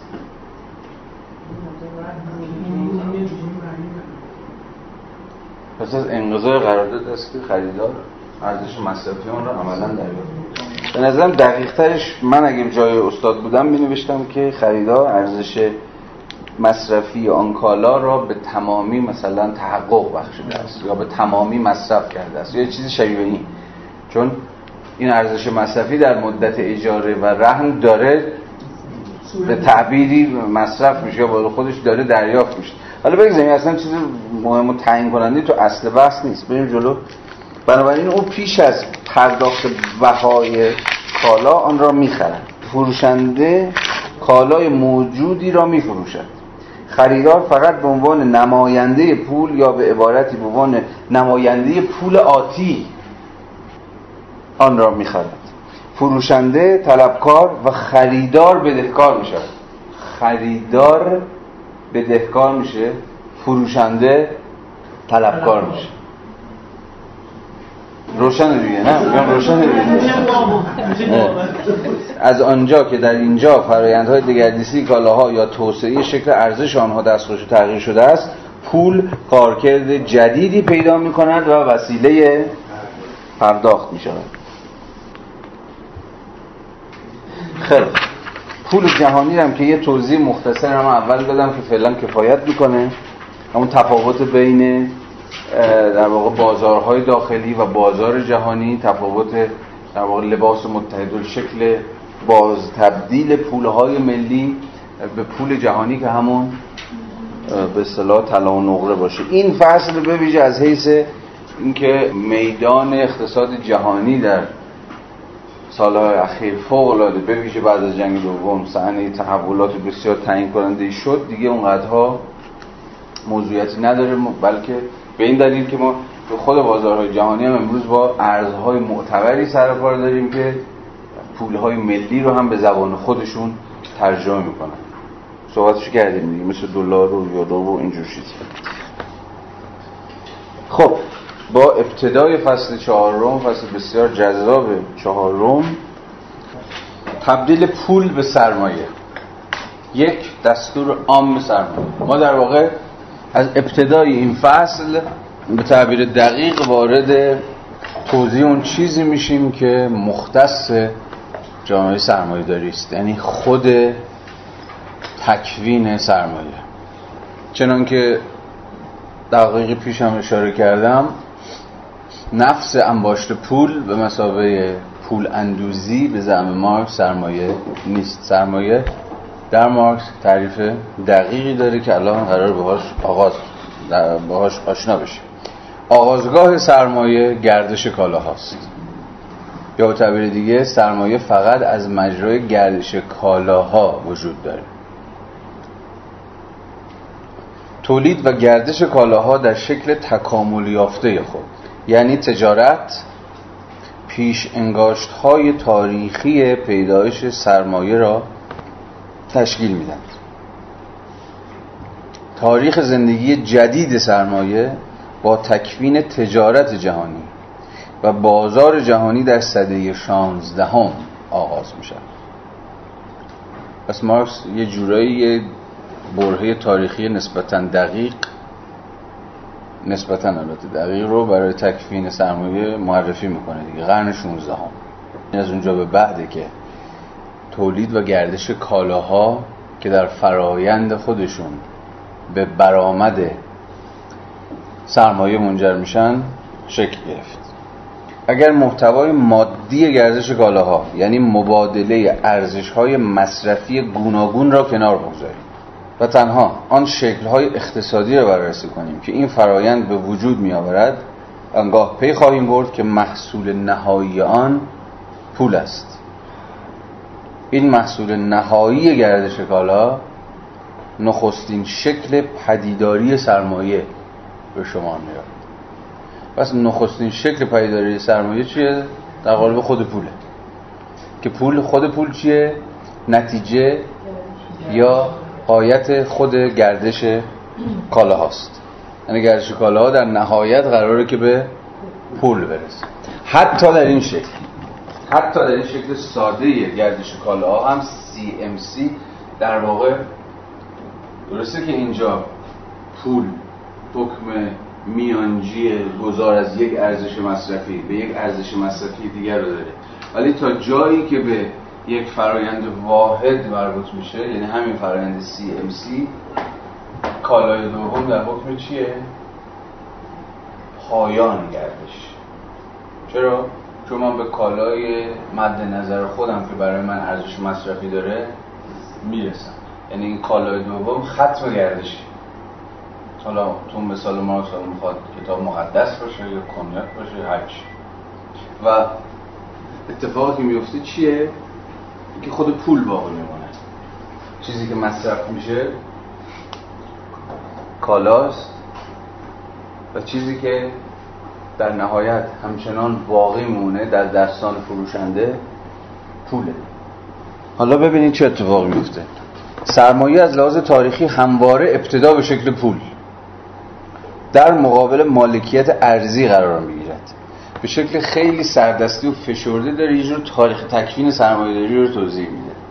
وظیفه که بعدها به عهده پسا مارکسیا افتاد که تاریخ دقیق تکوین سرمایه‌داری رو بنویسن. قرن 16 هم 17 هم همین در فراشد سرمایه‌داری چه مراحلی پشت سر گذاشته شد چه شکلی از مالکیت جایگزین دیگر اشکال مالکیت شد و چیزهای شبیه این. ولی در روایت بسیار ساده شده و بسیار خلاصه مارکس که context تاریخی داره. داره میگه که اول از همه سرمایه در قالب مالکیت ارزی ظهور پیدا کرد. سرمایه از لحاظ تاریخی همواره ابتدا به شکل پول در مقابل مالکیت ارزی قرار می‌گیرد. یعنی در شکل ثروت پولی سرمایه تجاری و سرمایه روایی با این همه نیازی نیست به تاریخ تکوین سرمایه رجوع کنیم تا تشخیص دهیم که پول نخستین شکل پدیداری سرمایه است. هر روز همین نمایش پیش چشممان به اجرا در می آید حتی امروز هم هر سرمایه جدیدی که پا به صحنه می‌گذارد یعنی وارد بازار می شود چه بازار کالا چه بازار کار چه بازار پول در وهله نخست به شکل پول است. پولی که باید توسط فرایندهای معینی به سرمایه تبدیل شود. اولین تمایز بین پول به عنوان پول و پول به عنوان سرمایه فقط تفاوت در شکل گردش آن هست. می‌تونید حدس بزنید چیه؟ پس یه تمایز همین ابتدا سرکلش پیدا میشه. پول به عنوان پول پول به عنوان سرمایه. همین الان هم نخونده و ندیده می‌تونیم حدس بزنیم. پول به عنوان پول و پول به عنوان سرمایه چه تفاوتی داره؟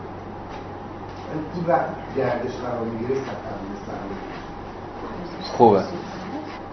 ولی یه تمایز عمده تر وجود داره. البته خود مارکس هم میگه تفاوت این دوتا در شکل گردشه نه در نفس گردش. مثلا نیست که پول به مسابقه پول اصلا در گردش نیست فقط یه جا تلمبار میشه. در پول به مسابقه سرمایه به گردش در میاد. در هر دو اینها یعنی هم در پول به مسابقه پول هم در پول به مسابقه سرمایه پول در گردشه ولی در دو شکل متفاوت. به تعبیر ساده پول به مسابقه پول در CMC به گردش در میاد در قالب کالا پول کالا به گردش در میاد که بخش قبلی بحثمون گفتم تولید هیچ ارزش اضافه ای نمی‌کنه بلکه چیزی نیست جز مبادله هم ارزها. ولی پول به مسابقه سرمایه که الان آشنا میشیم باهاش. در فرمول MCM یعنی پول کالا پول خودشو متجلی می‌کنه مترادف با تولید مقدار بیشتری پول. چرا CMC تولید ارزش افزوده ای نمی‌کنه؟ چون صرفا در حکم مبادله ارزش های مصرفی متفاوته. یعنی کالای اول از حیث ارزش مصرفی با کالای دوم از حیث ارزش مصرفی متفاوته. بنابراین توجیه کافی وجود داره برای اینکه فرآیند گردش اتفاق بیفته. من 20 یارد پارچه کتانی خودم رو میفروشم با پولی به دست آوردم کنیاک همو می‌خرم. تو مثال خود ماست. یعنی یه ارزش مصرفی که لازمش ندارم رو با ارزش مصرفی که لازم دارم مبادله می‌کنم. با این توجیه کافیه که فرایند مبادله که در واقع همون فرایند گردشه به جریان بیفته. اینجا ولی ارزشی چون گفتیم تولید نشد همون ارزش صرفا در قالب اشکال صورتهای متفاوت مبادله شده. همون چیزی که اسمش گذاشتیم مبادله هم ارزها.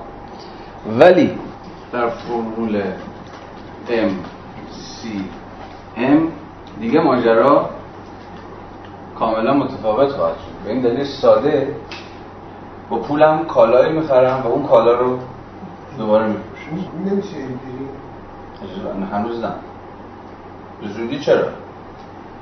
ولی حتی از حیث منطقی هم می‌تونیم نشون بدیم که پولی که باشه کالای جدید خریدم اصلا منطقی نیست که اون کالا رو به همون قیمتی که خریداری کردم بفروشم. همواره فرض اینه که کالایی که خریداری شده قراره در به اصطلاح دگردیسی دوم به مقداری بیش از مقدار خریداری شده فروخته بشه. بنابراین ام دوم همواره چیزی پول دوم همواره اساس کمی چیزی بیش از پول اولیه داره. حالا مارکس می‌خواد همین ماجرا رو توضیح بده. برای اینه که میگه در واقع شکل آغازین سرمایه خودش رو در چی نشون میده؟ خط دوم پاراگراف دو. در شکل ثروت پولی سرمایه تجاری. و سرمایه ربایی.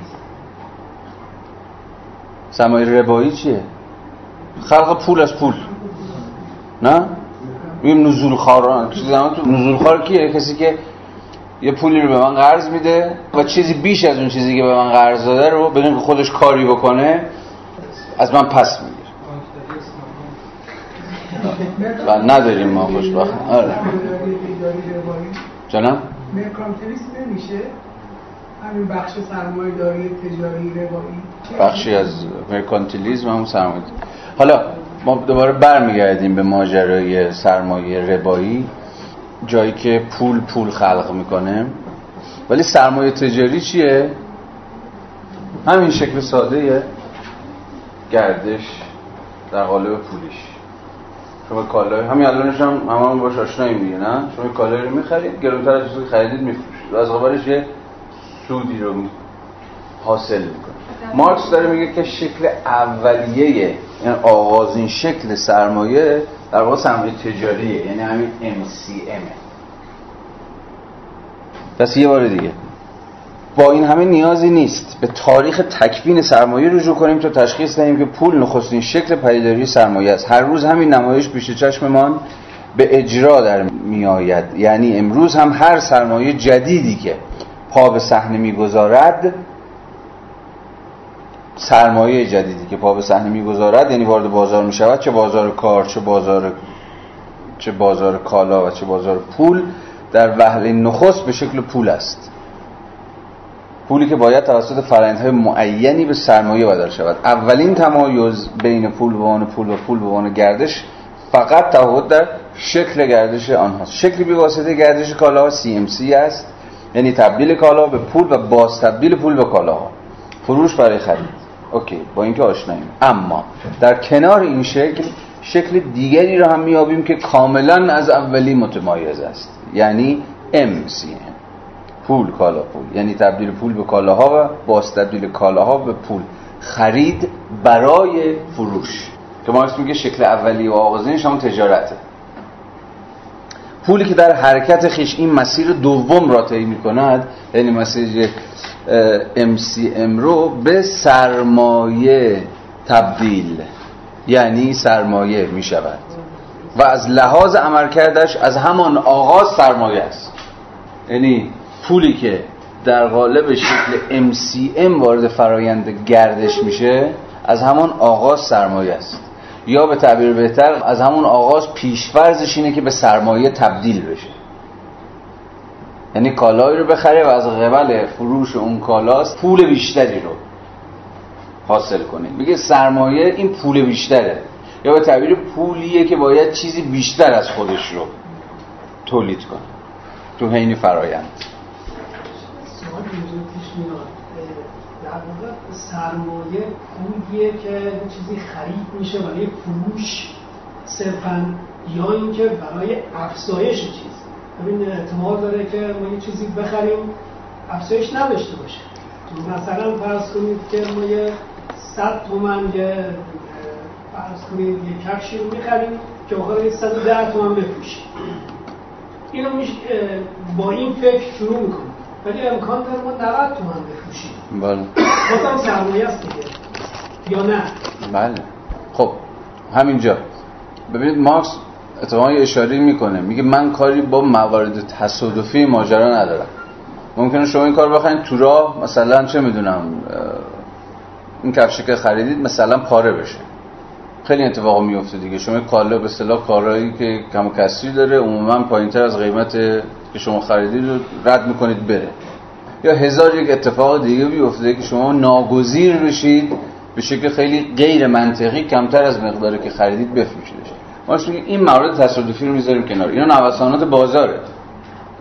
منطق سرمایه اما یعنی همون فرض آغازینی که شما باش رفتید و یه کالایی رو هرچی که از خریدید. ما با اون کار داریم. حالا بسیار بست پیدا می‌کنیم ایده. گردش MCM را کمی دقیقتر بررسی کنیم. این گردش همانند گردش ساده یعنی CMC مثل اونها از دو مرحله متقابل عبور می‌کنند. مستقل اما مرتبط به هم. در مرحله اول MC یعنی خرید پول به کالا تبدیل میشه در مرحله دوم CM فروش کالا بار دیگر به پول تبدیل میشه وحدت این دو مرحله کل حرکتی رو دوباره وحدت وحدت درونی این مرحله. وحدت این دو مرحله کل حرکتی را شکل می‌دهد که طی آن پول با کالا مبادله می شود و سپس همان کالا با پول یعنی کالای خریده می شود برای اینکه فروخته شود. یا اگر تفاوت سوری بین خرید و فروش را نادیده بگیریم با پول کالایی و سپس با کالا پول خریده می شود نتیجه این حرکت که کل فرایند در آن محو می شود مبادله پول با پول یعنی ام با ام است. ولی غیر منطقیه و بسیار احمقانه است که همون مقدار پول با همون مقدار پول مبادله بشه. در اولی کاملا منطقی بود که هم ارزها با هم مبادله بشن. چون هدف مبادله چی بود؟ مبادله ارزش های مصرفی بود. و ارزش مصرفی می‌دونیم که با هم دیگه اساس کیفی متفاوتن. یعنی سی اول درسته که با سی دوم از لحاظ ارزش برابره ولی از ارزش مصرف برابر نیست.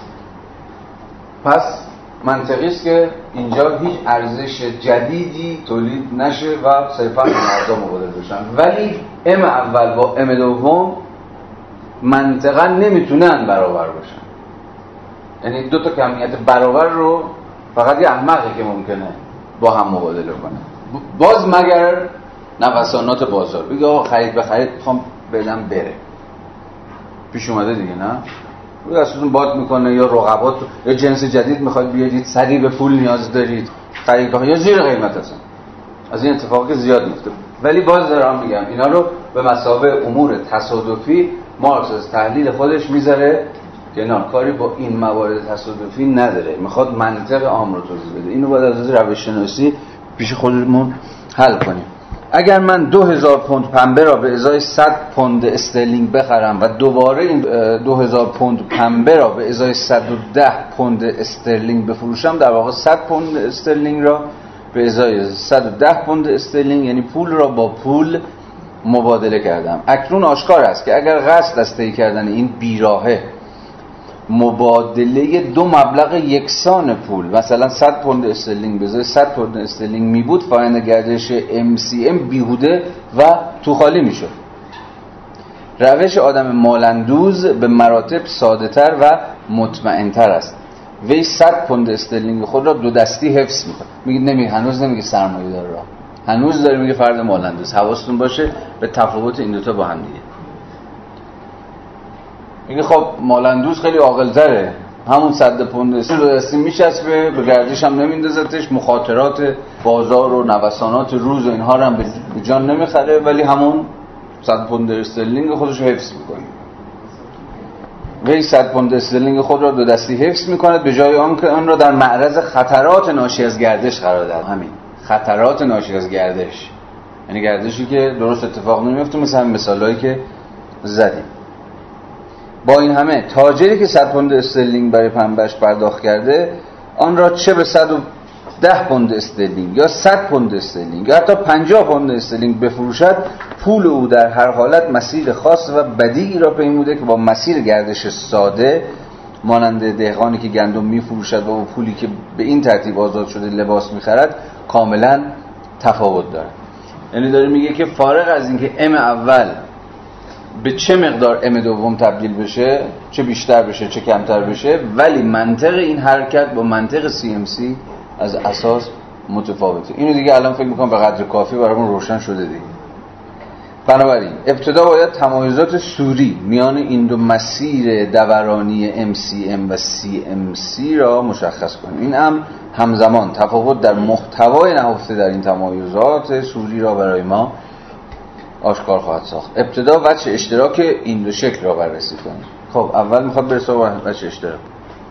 اگر با اون منطقی که چون گفتیم که دو طرف مارکت دستی بود که تحقق ارزش دست تولیده یا لحظه مبادله. اگه ما اون طرفی که میگه مبادله رو در نظر بگیریم خب میشه گفت الان تاجر یه زمانی رو مصرف کرده اون زمان اومده با ارزش کالا.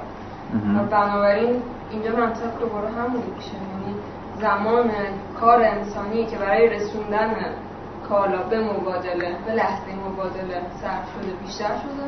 و این هم صرفا همون تفاوت 120 پوند 100 پوند صرفا همون همون چی؟ همون زمان اضافه یک آره اونو بعدا ماکس میره سراغش چون می‌پرسه میگه آقا این 100 110 چه چیزی رو توجیه می‌کنه؟ چه اتفاقی مگه میفته که 100 پوند استرلینگ اول میشه 110 پوند استرلینگ حالا الان نمی‌خواد توضیح بده. حتی من هنوز یکی رو نمی‌فهمم. می‌خواد بگی جفت این اضافه شدن ارزش تابع زمان کاره دیگه. می‌خواد بگی تو فرق نداره تجارت باشه؟ ارزش اون کالا تغییر کرده. ارزش خود اون ارزش مبادله اون سی اون وسط تغییر کرده. با همون منطقه یعنی مازادی دیگه شکل نمی‌گیره. ظاهرا فکر می‌کنیم ده تا اضافی مونده. اونم هزینه یا زمان و هزینه ممکن طرف معادلات پیدا هزینه های نه نه نه متوجه شدم. کاملا می‌فهمم چی میگی. ولی خیلی روشنه که این دو با هم متفاوته. آه اصلا با همون منطقی که تو می‌خوای توضیح بدی تو می‌خوای بگی که آقا من زحمت کشیدم رفتم یه کالایی رو خریدم از اون ور بازار آوردم این ور بازار دارم مثلا گرونتر میفروشمش. این رو چه چیز توجیه می‌کنه که دارم گرونتر میفروشمش؟ زحمت کشیدم. عرقی که ریختم مثلا در این ظهر تابستون رفتم و بردم کول کردم بردم اینجا. یعنی این این به قول مارکس ارزش اضافی نتیجه زمان کاری که صرفش کردم. مارکس تو بسیار موافقه میگه نداره این همین داستان. ولی دقیقا ماجرا اینه که بتونیم توضیح بدیم و مارکس به راحتی توضیح میده و تو هم داری به زبان مارکسی صحبت می‌کنی و اونی که ببینی ارزش اضافی نتیجه همین زمان کاریه که صرف حالا یا تولید کالای سی شده یا مثلا انتقال کالای سی شده. یعنی مارکس هم می‌خواد همین رو توضیح بده دیگه. ارزش اضافی از کجا می آید این پرسش مارکس. البته هنوز نمی‌پرسه. در ادامه. الان فقط می‌خواد تفاوت CMC رو با MCM توضیح بده. تفاوت دو تا فرمول ساده گردش. فرقی نداره منطقا اضافه شده دیگه. تو فقط داری میگی که بذار بگم از کجا اضافه شده. من میگم توضیحی که به من میدی از کجا اضافه شده توضیح درستیه. ولی اضافه شده. ها تو داری میگی ببین این M اول با M دوم متفاوت M اول با M دوم متفاوت هست یا نیست. قرار متفاوت باشه دیگه. تو اصلا business woman ی خب؟ تاجری. و منم میام ازت مارکس عین این میمونه که مارکس انگار می‌خواد یقه تو رو بگیره بگی ببین تو به چه حقی کالایی رو که یکی دیگه تولید کرده. همونو برمیداری میای یه جای دیگه گرونتر داری میفروشی تو توجیه داری که توجیهت هم مارکسی هم هست. میگه آقا برای اینکه زحمت کشیدم. اما برای که عرق ریختم زمان صرف کردم. خب این احتمالا مارکس رو قانع می‌کنه. در همین حد فعلا بحث ما. می‌خواد بگه که خیلی ساده. می‌خواد بگه من می‌دونم که این ارزش اضافی از کجا آمده تو هم داری همینو توضیح میدی. ولی چرا میگی برابر؟ داری میگی تغییر نگه که مازاد شما اسمشو می‌ذاری مازاد نه من الان میرم از تبریز یه ماشین پراید می‌خرم اینجا 50 هزار تومن 50 میلیون تومن. بیارم اینجا 5 میلیون هم هزینه نمی‌دونم آوردنش و غیره. این این چیزی که شما میگید مازاد این مازاد نیست. این هزینه زحمتی است که من رفتم و هم نقد کردم اینو چیزی اضافه نشده. من میگم شما مثلا برای تولید اون کالا فهمیدم قشنگ 5 تا مرحله. این مرحله ششمه. حالا 5 تا و 6 تا نمی‌دونم ولی نه ببین مثالی که شما زدید یه ذره کار خراب مثال دقیقه ها. ولی چون اسمش رو گذاشتید هزینه من شرمنده شما میشم. می‌دونی چرا؟ چون میگم که آقا اصلا این بنده خدا هیچی هم دستشو نگرفت. فقط 50 تومن فقط یه 55 میلیون هم پول نمی‌دونم رفت آمد و نهار تو راهش و اینا شو باز مارکس میگه ببین اصلا از این خبرها نیستش. من هم کالا رو به شما میفروشم 50 میلیون تومن هم هزینه هایی که تو راه کردم اونم می‌ذارم روش ولی مارکس میگه نه خیر از این خبرها نیست. شما یه چیزی هم اضافه می‌گیری. اگر نکنی این کارو که بیزنسمن نیستی اصلا. میشه همون شکله که میگه اگر همون مقدار پول قرار بود مبادله بشه کار چی می‌شد؟ همون بیهوده تو خاله می‌شد. یعنی اصلا چرخ اقتصاد نمیچرخ خیلی سوال خیلی بدیهی. چرخ اقتصاد نمیچرخه. اوکی حالا بریم جلوتر. روشن میشه. خب ابتدا بچه اشتراک این دو شکل رو بررسی کنیم. هر دو مسیر گردش را می‌توان به دو مرحله متقابل یکسان یعنی سی ام فروش و ام سی خرید تقسیم کرد. در هر مرحله عناصر مادی یکسانی یعنی کالا و پول و دو بازیگر اقتصادی یعنی خریدار و فروشنده در مقابل هم قرار می‌گیرن. هر یک از این دو مسیر دورانی از وحدت این دو مرحله متقابل یکسان تشکیل می و دو بار این وحدت به واسطه ظاهر شدن سه طرف معامله پدید میآید که از آنها یکی فقط میفروشد دیگری فقط می‌خرد و سومی به نوبت می‌خرد و میفروشد. این از سوری کاملا معلفه های این دو فرایند مشترکن یعنی شما کالا و پول دارید و مبادله کالا و پول. حالا یا در شکل خرید یا در شکل فروش. ترتیب این هاست که و نوع رابطه این هاست که در این دوتا فرمول با هم دیگه متفاوت آنچه پیش و بیش از هر چیز این دو مسیر دورانی فلان و فلان را از یکدیگر متمایز می کند نظم معکوس توالی این دو مرحله متقابل گردش است. گردش ساده کالاها یعنی اولی.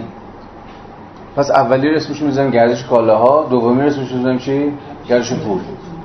در گردش کالاها با فروش آغاز میشه با خرید پایان میابه در حالی که گردش پول به عنوان سرمایه با خرید آغاز میشه و با فروش پایان مییابد. در این حالت کالا و در حالت دیگر پول هم نقطه آغاز و هم نقطه پایان حرکت است.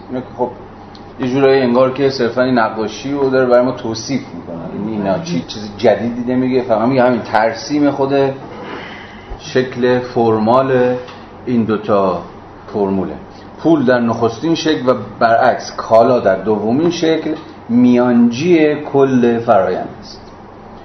پول در گردش CMC سرانجام به کالایی تبدیل می شود که عنوان ارزش مصرفی عمل می کند بنابراین پول به طور قطعی خرج شده است. همون که دقیقه پیش گفتم.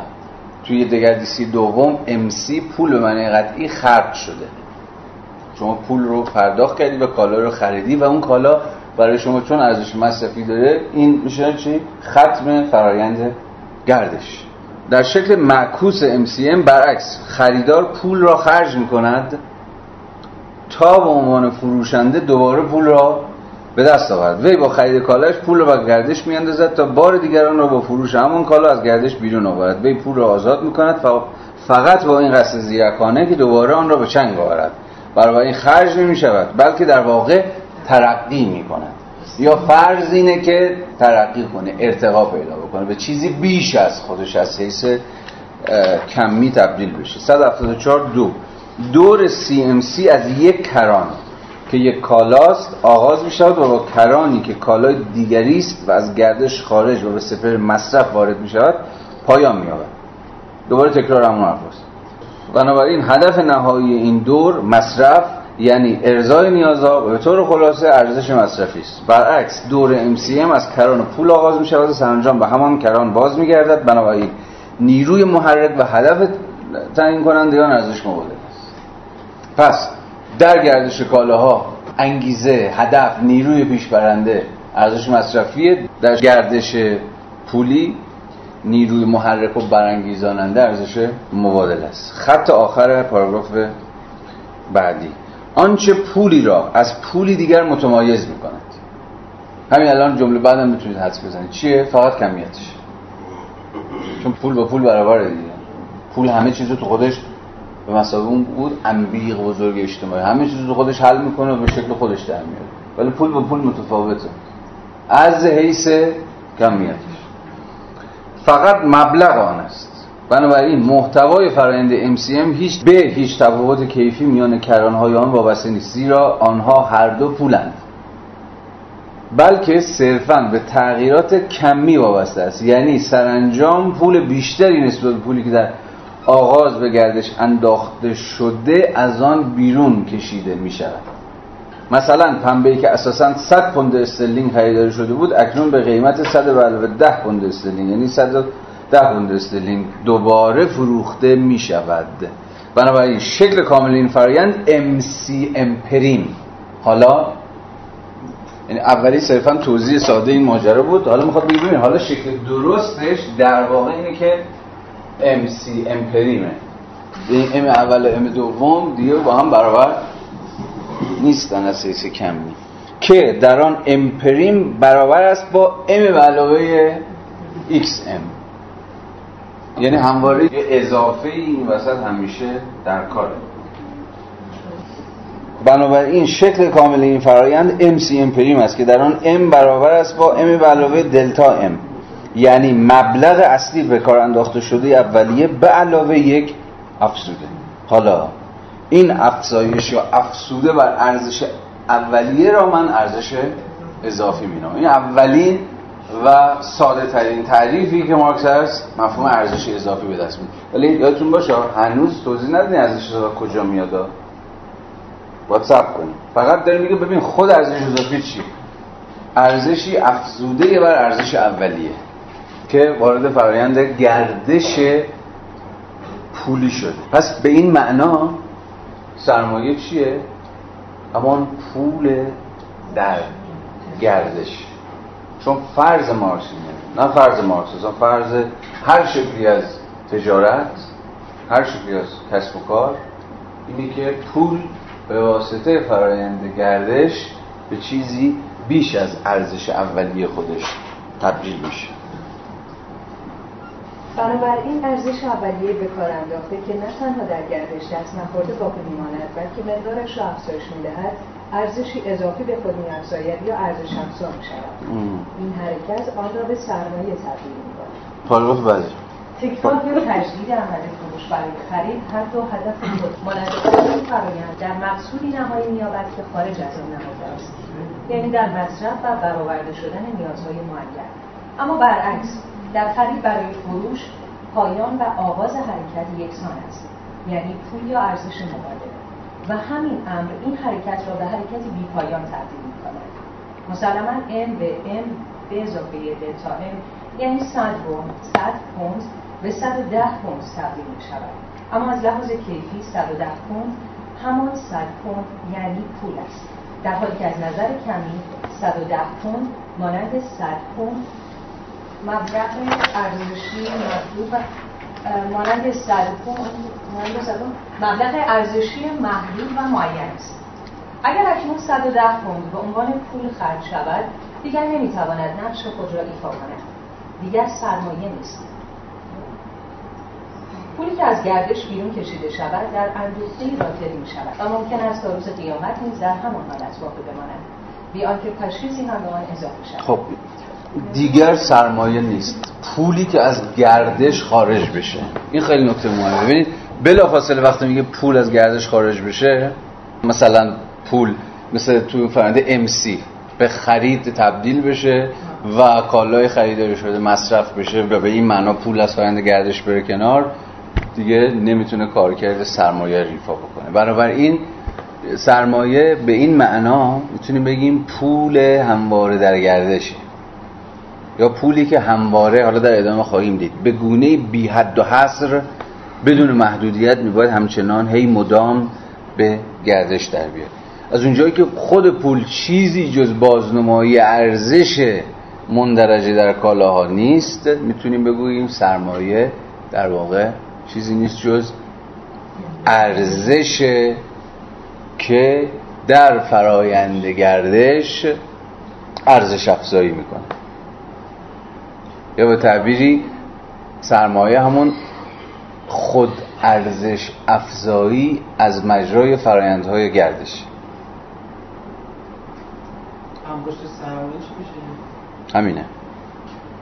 انباشت سرمایه اصلا سرمایه با انباشت سرمایه به این معنا عملا یکیه. یه بار دیگه من پیش دستانه دارم این تعریف رو به دست میدم از سرمایه ها سرمایه به این معنا خود ارزش افزاییه چون ارزش میباید افزایش پیدا بکنه دیگه.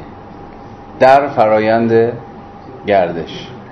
بنابراین به این اعتبار سرمایه میشه قسمی خود ارزش افزایی ارزش در فرایندهای گردش یا در درون فرایندهای مبادله. پس اگر ارزش افزایی ارزش هدف نهایی را خودش گفت دقیقا. ارزش افزایی ارزش. ارزش میباید ارزش افزایی کنه. ولیو میباید والوریزیشن بکنه. خط آخر صفحه 175 رو ببینید مترجم انگلیسی. در متن اصلی هم واژه آلمانی فلان و هم واژه انگلیسی سرپلس ولیو ارزش اضافی آمده است. که خب در اینجا همراه با مفهوم ارزش اضافی مفهوم فلان برای نخستین بار مطرح می شود یعنی مفهومی خود مارکس ساخته. در واقع یه جور حالت انگار حالت فعلی ارزش.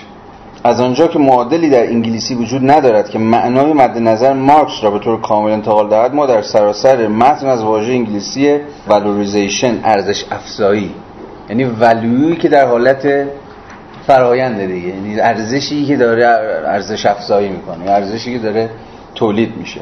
بنابراین خود سرمایه عملا میشه ارزش افزایی خود ارزش با تمرکز بر و تاکید بر اینکه این ارزش افزایی گردش نتیجه گردش و فقط درون فرنده گردش معنا داره پس با این اصاف می‌تونیم برگردیم دوباره شروع کنیم. پس اگر ارزش افزایی ارزش هدف نهایی را تشکیل می‌دهد برای 110 پوند استرلینگ همان نیاز به ارزش افزایی وجود دارد که برای 100 پوند استرلینگ.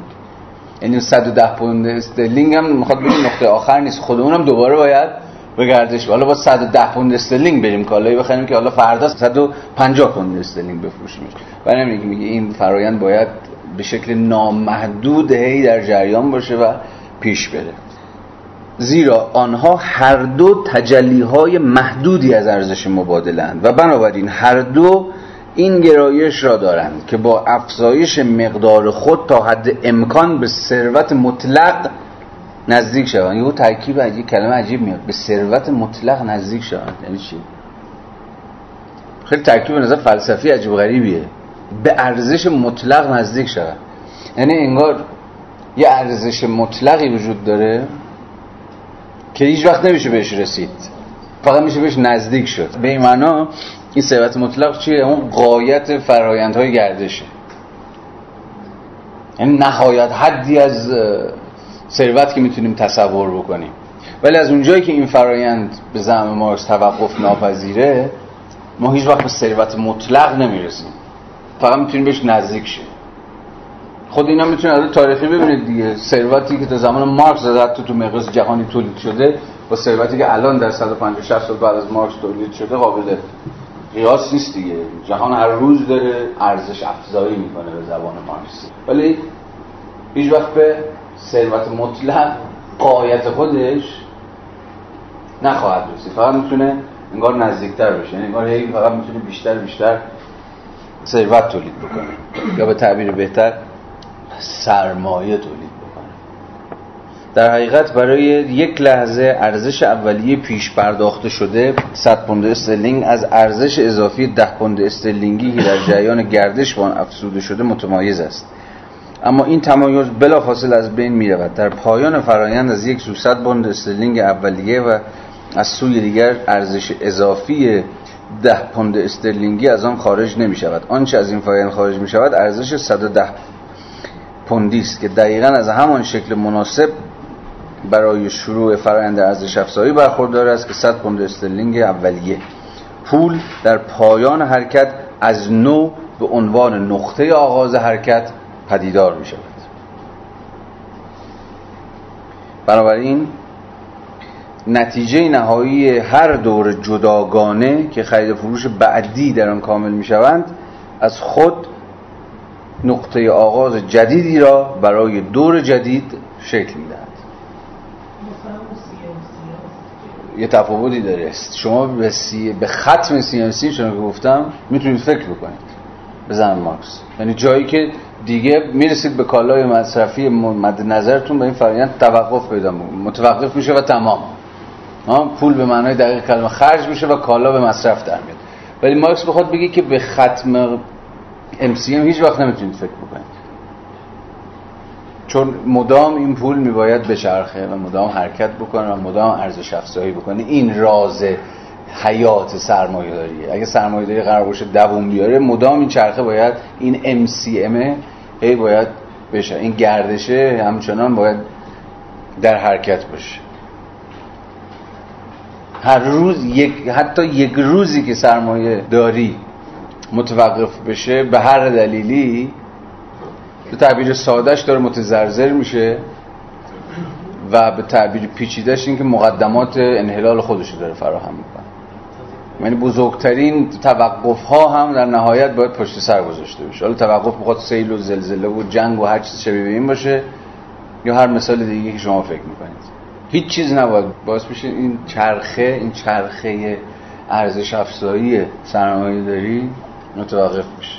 به قول هاروی سرمایه همون ارزش در حرکته خودش میگه value in motion.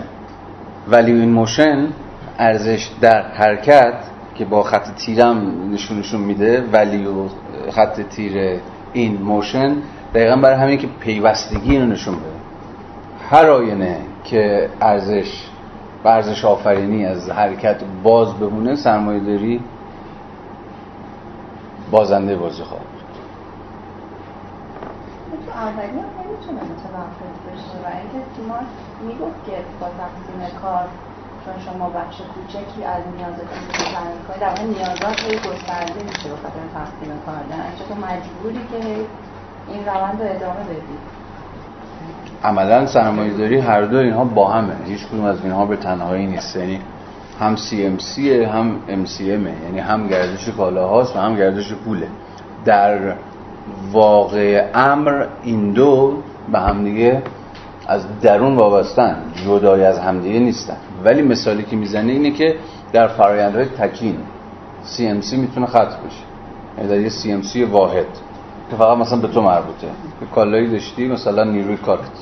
فروختی پول به دست آوردی و اون پول رفتی دو شرخه خرید میگه این گردش در قبال شخص تو به پایان می‌رسه. در قبال شخص تو. نمیگه گردش کالا به شکل کلی در جامعه سرمایه‌داری متوقف میشه.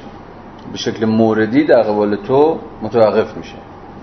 با پولی که به دست آوردی از فروش کالایی که داشتی یعنی نیروی کارت مثلا به ارزش مصرفی رسیدی و ختم. ولی این بازی ادامه داره. ولی توی مسیرهای دیگه. همچنان تو نیروی کار خودت میفروشی همچنان با پولی که دست میاری بله به قول خود با نیازهای متفاوتی که داری همچنان داری کالاهای دیگه می‌خری. این فرایندم به یک معنا توقف پذیر نیست چون جزء ابتدایی ترین اصول اصلا خود زندگی انسانیه دیگه. چون از قبل فروش نیروی کارت نیازات تامین می‌کنه. ولی باید حواست باشه. همه حرف مارکس اینه که این به تولید ارزش اضافه ای منجر نمیشه. ارزش اضافه توی گردش دومه که تولید میشه. ادامه بدیم؟ بنابراین نتیجه نهایی هر دور جداگانه که خرید و فروش بعدی در آن کامل می شود از خود نقطه آغاز جدیدی را برای دور جدید شکل می‌دهد گردش ساده کالاها فروش برای خرید وسیله است برای رسیدن به هدف نهایی. اینو التفات داری؟ گردش ساده کالاها فروش برای خرید وسیله است برای رسیدن به هدف نهایی. یعنی داره میگه آقا توی شکل ساده کالاها ما یه هدف نهایی داریم. هدف نهایی چیه؟ مصرفه. این هدف نهاییه. یعنی به ختم قائل است. زندگی می‌کنیم که مصرف کنیم مثلا. این هدف نهایی اصلا کل زندگی و کل بشریت الان یعنی تصاحب ارزش های مصرفی و ارزای نیازهایی که خارج از گردش قرار دارن برعکس. گردش پول یعنی دومی. به عنوان سرمایه قایتی است در خود. زیرا ارزش افزایی ارزش تنها درونین حرکت که پیوسته از سر گرفته می شود رخ می‌دهد بنابراین حرکت سرمایه به حد است. داری؟ بهتر از این نمی‌تونست به نظرم توضیح بده. حالا یه این پانویس رو ببینید عجب پانویسی. پانویس خودشو. ارسطو economics را در مقابل chrematistic قرار می‌دهد. وی از economic آغاز می کند تا جایی که economic فن کسب مال است به تهیه اقلام ضروری و این یعنی همون چی؟ همون C M C ه تو توضیح بابا. یا CMC همون چیزی شبیه به همون داستانی که آقای ارسطو داره در قالب economics به مثابه همون اقتصاد به معنای اولیش همون تدبیر منزله تمشیت امور خانه است. همون CMC یعنی همون در واقع تأمین نیازهای ضروری یک زندگی تا جایی که economic فن کسب مال به تهیه اقلام ضروری برای زندگی و سودمند برای خانواده یا دولت محدود می شود آه اینجوری در واقع. وی از اکونومیک آغاز می‌کنه تا جایی که اکونومیک فلانه پس اکونومیک رو به مسابقه یه جور در واقع اقتصاد مبتنی بر تأمین نیازهای طبیعی و ضروری و معیشتی خانوار یا یه شهر یا یه ملت یه دولت میفهم در economics به معنای ارسطویی کلمه به تعبیر آقای مارکس چیز عجیبی وجود نداره. اما این همه داستان نیست. ثروت حقیقی عبارت است از چنین ارزش های مصرفی است. بازم حواستون باشه مارکس هر از ثروت حرف می‌زنه از ارزش های مصرفی داره حرف می‌زنه. حتی ما امروز وقتی میگیم کسی خیلی ثروتمنده این آقا مجموعه از ارزش های مثلا خونه به باغ ویلا فلان و همان این چیزا منظور این ثروته. یا به تعبیر ما اون پول حالا چه در شکل پولی چه در شکل کالایی متراکم و راکد و انباشته شده. این ثروت ولی وقتی میگه سرمایه دیگه سرمایه اون پول یا پول یا کالای انباشته شده نیستش. بلکه پولی است که در گردش داره هی خودشو بات می‌کنه. هی داره به چیزی بیشتر از خودش تبدیل میشه. حالا ثروت حقیقی عبارت است از چنین ارزش های مصرفی که در واقع ناظر بر همون چیه اکونومیکسه. یونانی ها وقتی می‌گفتن اکونومیک همون ها منظورشون چی بود؟ تدبیر امور منزل بود دیگه. و مهمترین وجه تدبیر امور منزل چی بود؟ معیشت. حالا بعدها ها فراتر از قلمرو خانواده هم رفت دیگه. تدبیر امور شهر تدبیر امور کشور. زیرا مقدار دارایی لازم برای یک زندگی خوب نامحدود نیست. آقا این جمله خیلی طلایی ها. بزرم عرستو مقدار دارایی لازم برای یک زندگی خوب نامحدود نیستش.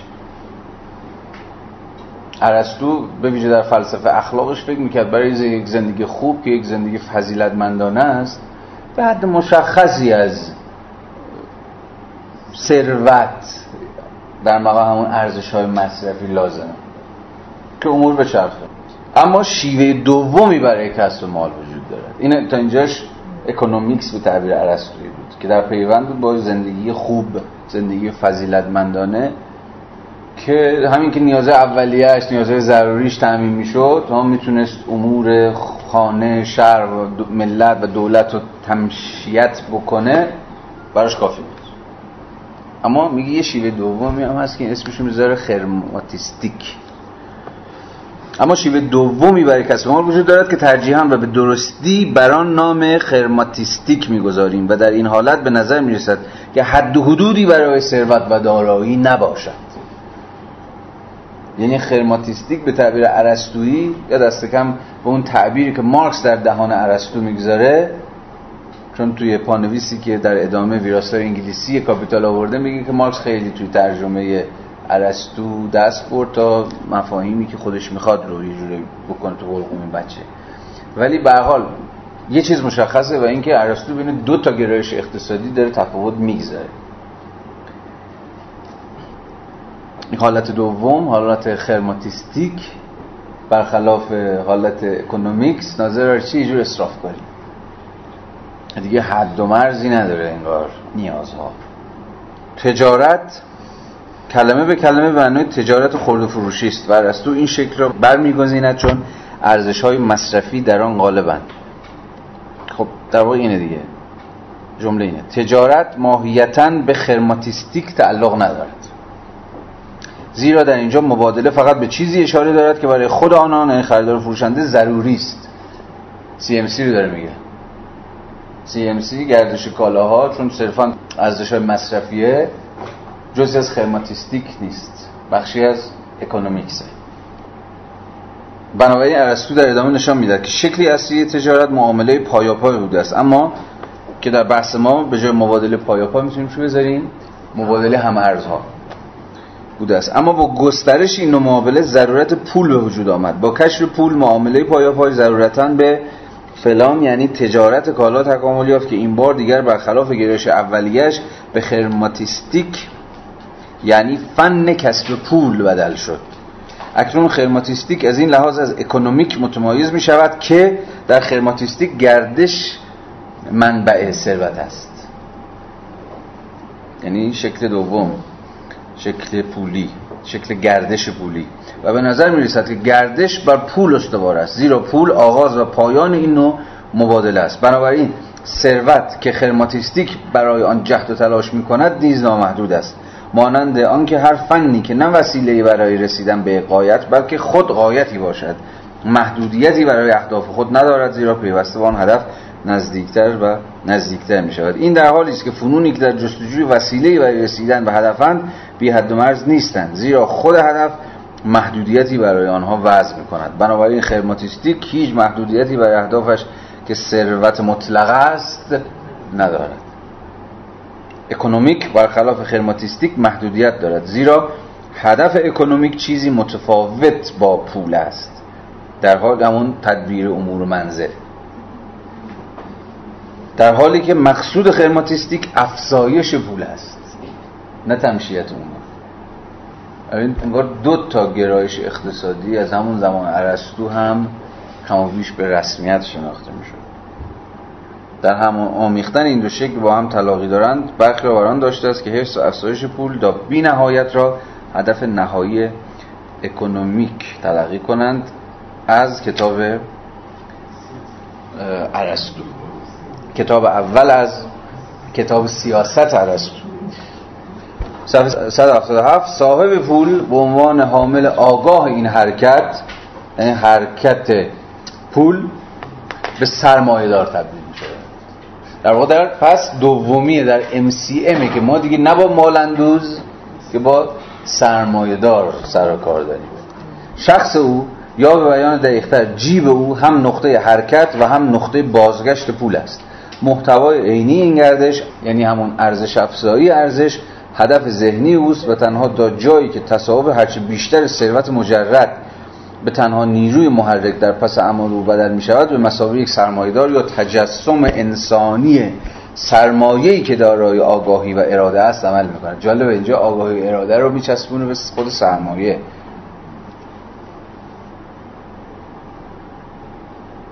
ارزش های مصرفی و همچنین سودی که از هر معامله منفرد حاصل می شود هرگز نباید به مسابقه هدف واقعی یک سرمایه دار تلقی شود.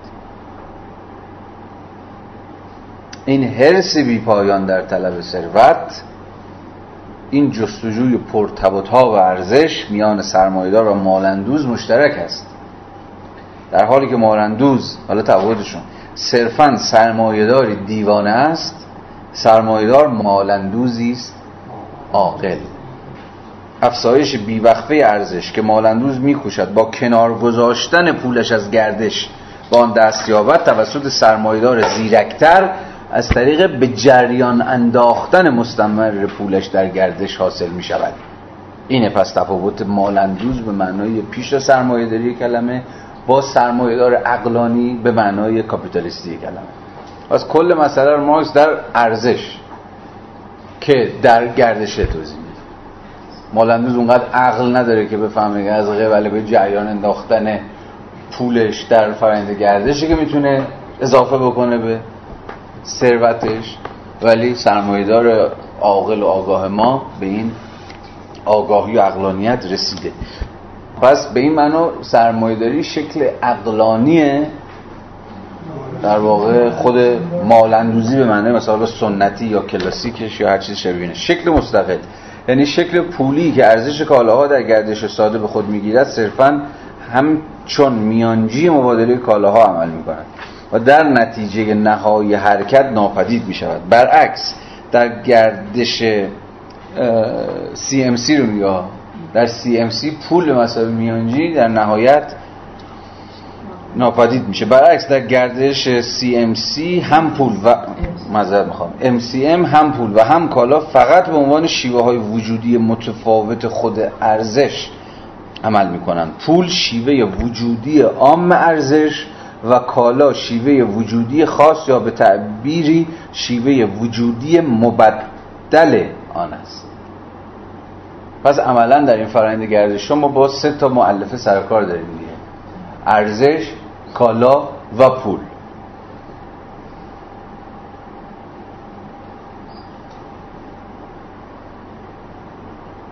پول و کالا چیزی نیستن جز صورتهای تجلی خود ارزش.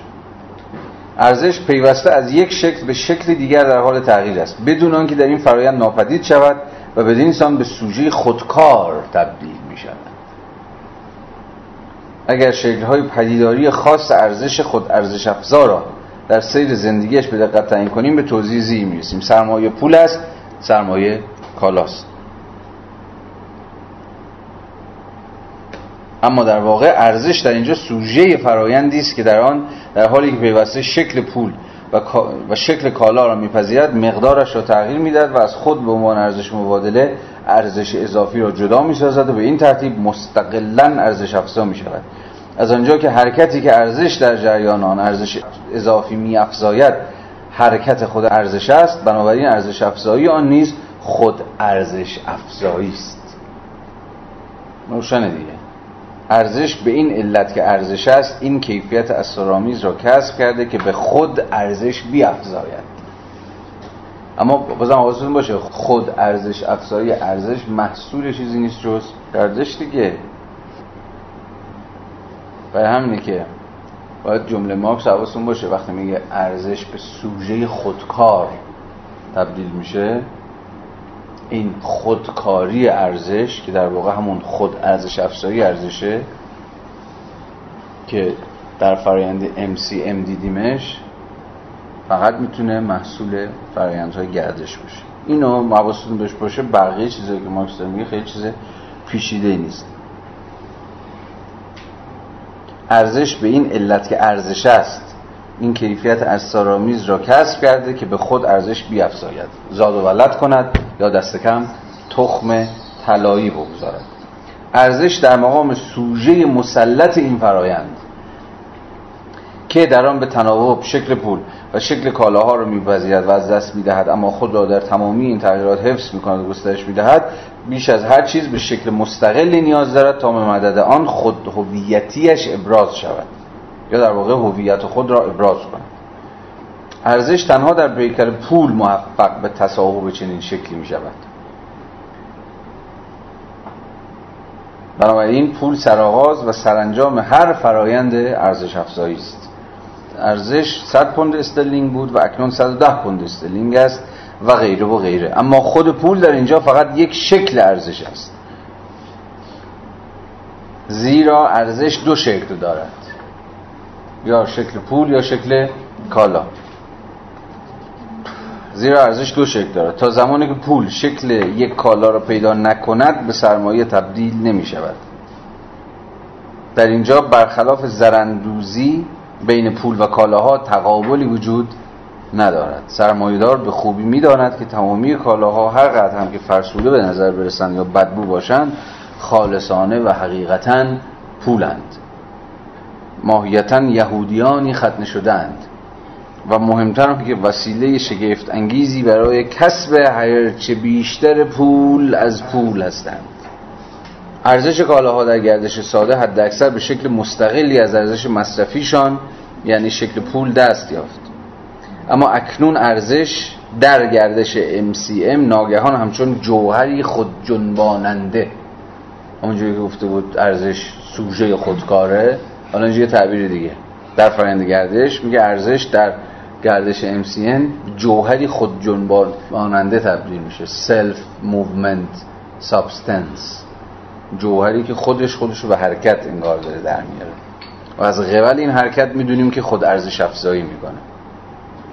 که فرایندی از آن خیش را اثر و کالاها و پول هر دو برای آن فقط دو شکل صرف محسوب می‌شوند.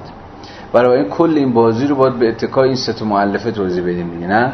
ارزش شکل پولی و شکل کالایی. اینکه اینها چگونه به همدیگه تبدیل میشن و چگونه از مجرایش گردش پولی ارزش از مجرای تبدیل شدن از شکل پولی به شکل کالایی و از شکل کالایی به شکل پولی خودش رو تشدید می‌کنه خودش رو افزایش میده. اما موضوع به اینجا ختم نمی شود ارزش اکنون به جای اینکه صرفا بازنمود ساده روابط میان کالاها باشد به تعبیری با خود رابطه خصوصی برقرار می کند ارزش خود را به عنوان ارزش اولی از خیش در حکم ارزش اضافی متمایز می کند همانطور که خداوند پدر خود را از خیش به عنوان خدای پسر متمایز می کند هرچند که آنها هر دو همسن و همشکل و در واقعیت یک شخص هستند. ولی خب میگه می‌خواد بگه که یه تفاوتی بین این داستان هست دیگه. خدای پدر خودش رو از خدای پسر متمایز می‌کنه ولی در قالب چی؟ شکله. ولی در واقع اینها لازم سن و شکل و فلان اینها هم اندازن. به تعبیر دیگه لازم کمی یکی هن. ولی ارزش در فرایند گردش خودش رو هم در قالب شکل پولی نشون میده هم در قالب شکل کالایی. خودش رو به اتکای این دو شکل متمایز می‌کنه. ولی تا جایی که به گردش پولی مربوط میشه مقادیرش در نقطه آغاز و در نقطه پایان با هم دیگه متفاوته زیرا تنها با ارزش اضافی ده پوند استرلینگ است که 100 پوند استرلینگ به کار انداخته اولیه به سرمایه بدل شد و به محض آنکه این هم اتفاق افتاد به محض آنکه پسر و از طریق پسر پدر خلق شد تفاوت‌های آنها بار دیگر ناپدید و هر دو یکی می‌شوند. صد پوند استرلینگ. صدت بنابراین ارزش اکنون به ارزش در جریان. گردش پولی همان ارزش در جریانه. یا همون شکلیه که ارزش از مجرای اون می‌تونه به جریان بیفته و خودشو افزایش بده. بنابراین ارزش اکنون به ارزش در جریان پول در جریان و معنای دقیق کلمه به سرمایه تبدیل می شود و سرمایه ارزش در جریان. ارزش از گردش بیرون می آید دوباره وارد آن می شود خود را درون گردش حفظ و تکثیر می کند از درون آن با مقداری افزایش بیرون می آید و همین دور را بارها و بارها آغاز می کند ام امپریم یعنی پولی که پول میزاید. همانا توصیفی است که نخستین مفسران سرمایه یعنی مرکانتیلیست ها از آن کردند به نظر می رسد که ام سی امپریم خرید برای فروش و به تعبیر دقیقتر خرید برای فروش گرانتر فقط شکل خاص یک نوع سرمایه یعنی سرمایه تجاری است. چیزی که تو اول گفته بود دیگه از تاریخی در تاریخ سرمایه داری اولین شکل شکل سرمایه تجاری بود. این تجاری که می‌رفتن زحمت راه رو به خود هموار می‌کردن کالایی رو میخریدن و در بازارهای مقصد با قیمت گرونتر فروش میرسوندن. اما مارکس می‌خواد بگه که ببین این فرمول فرمول MC دلتا M در قبال همه اشکال سرمایه صدق می‌کنه. چه سرمایه تجاری چه سرمایه صنعتی. ببینید؟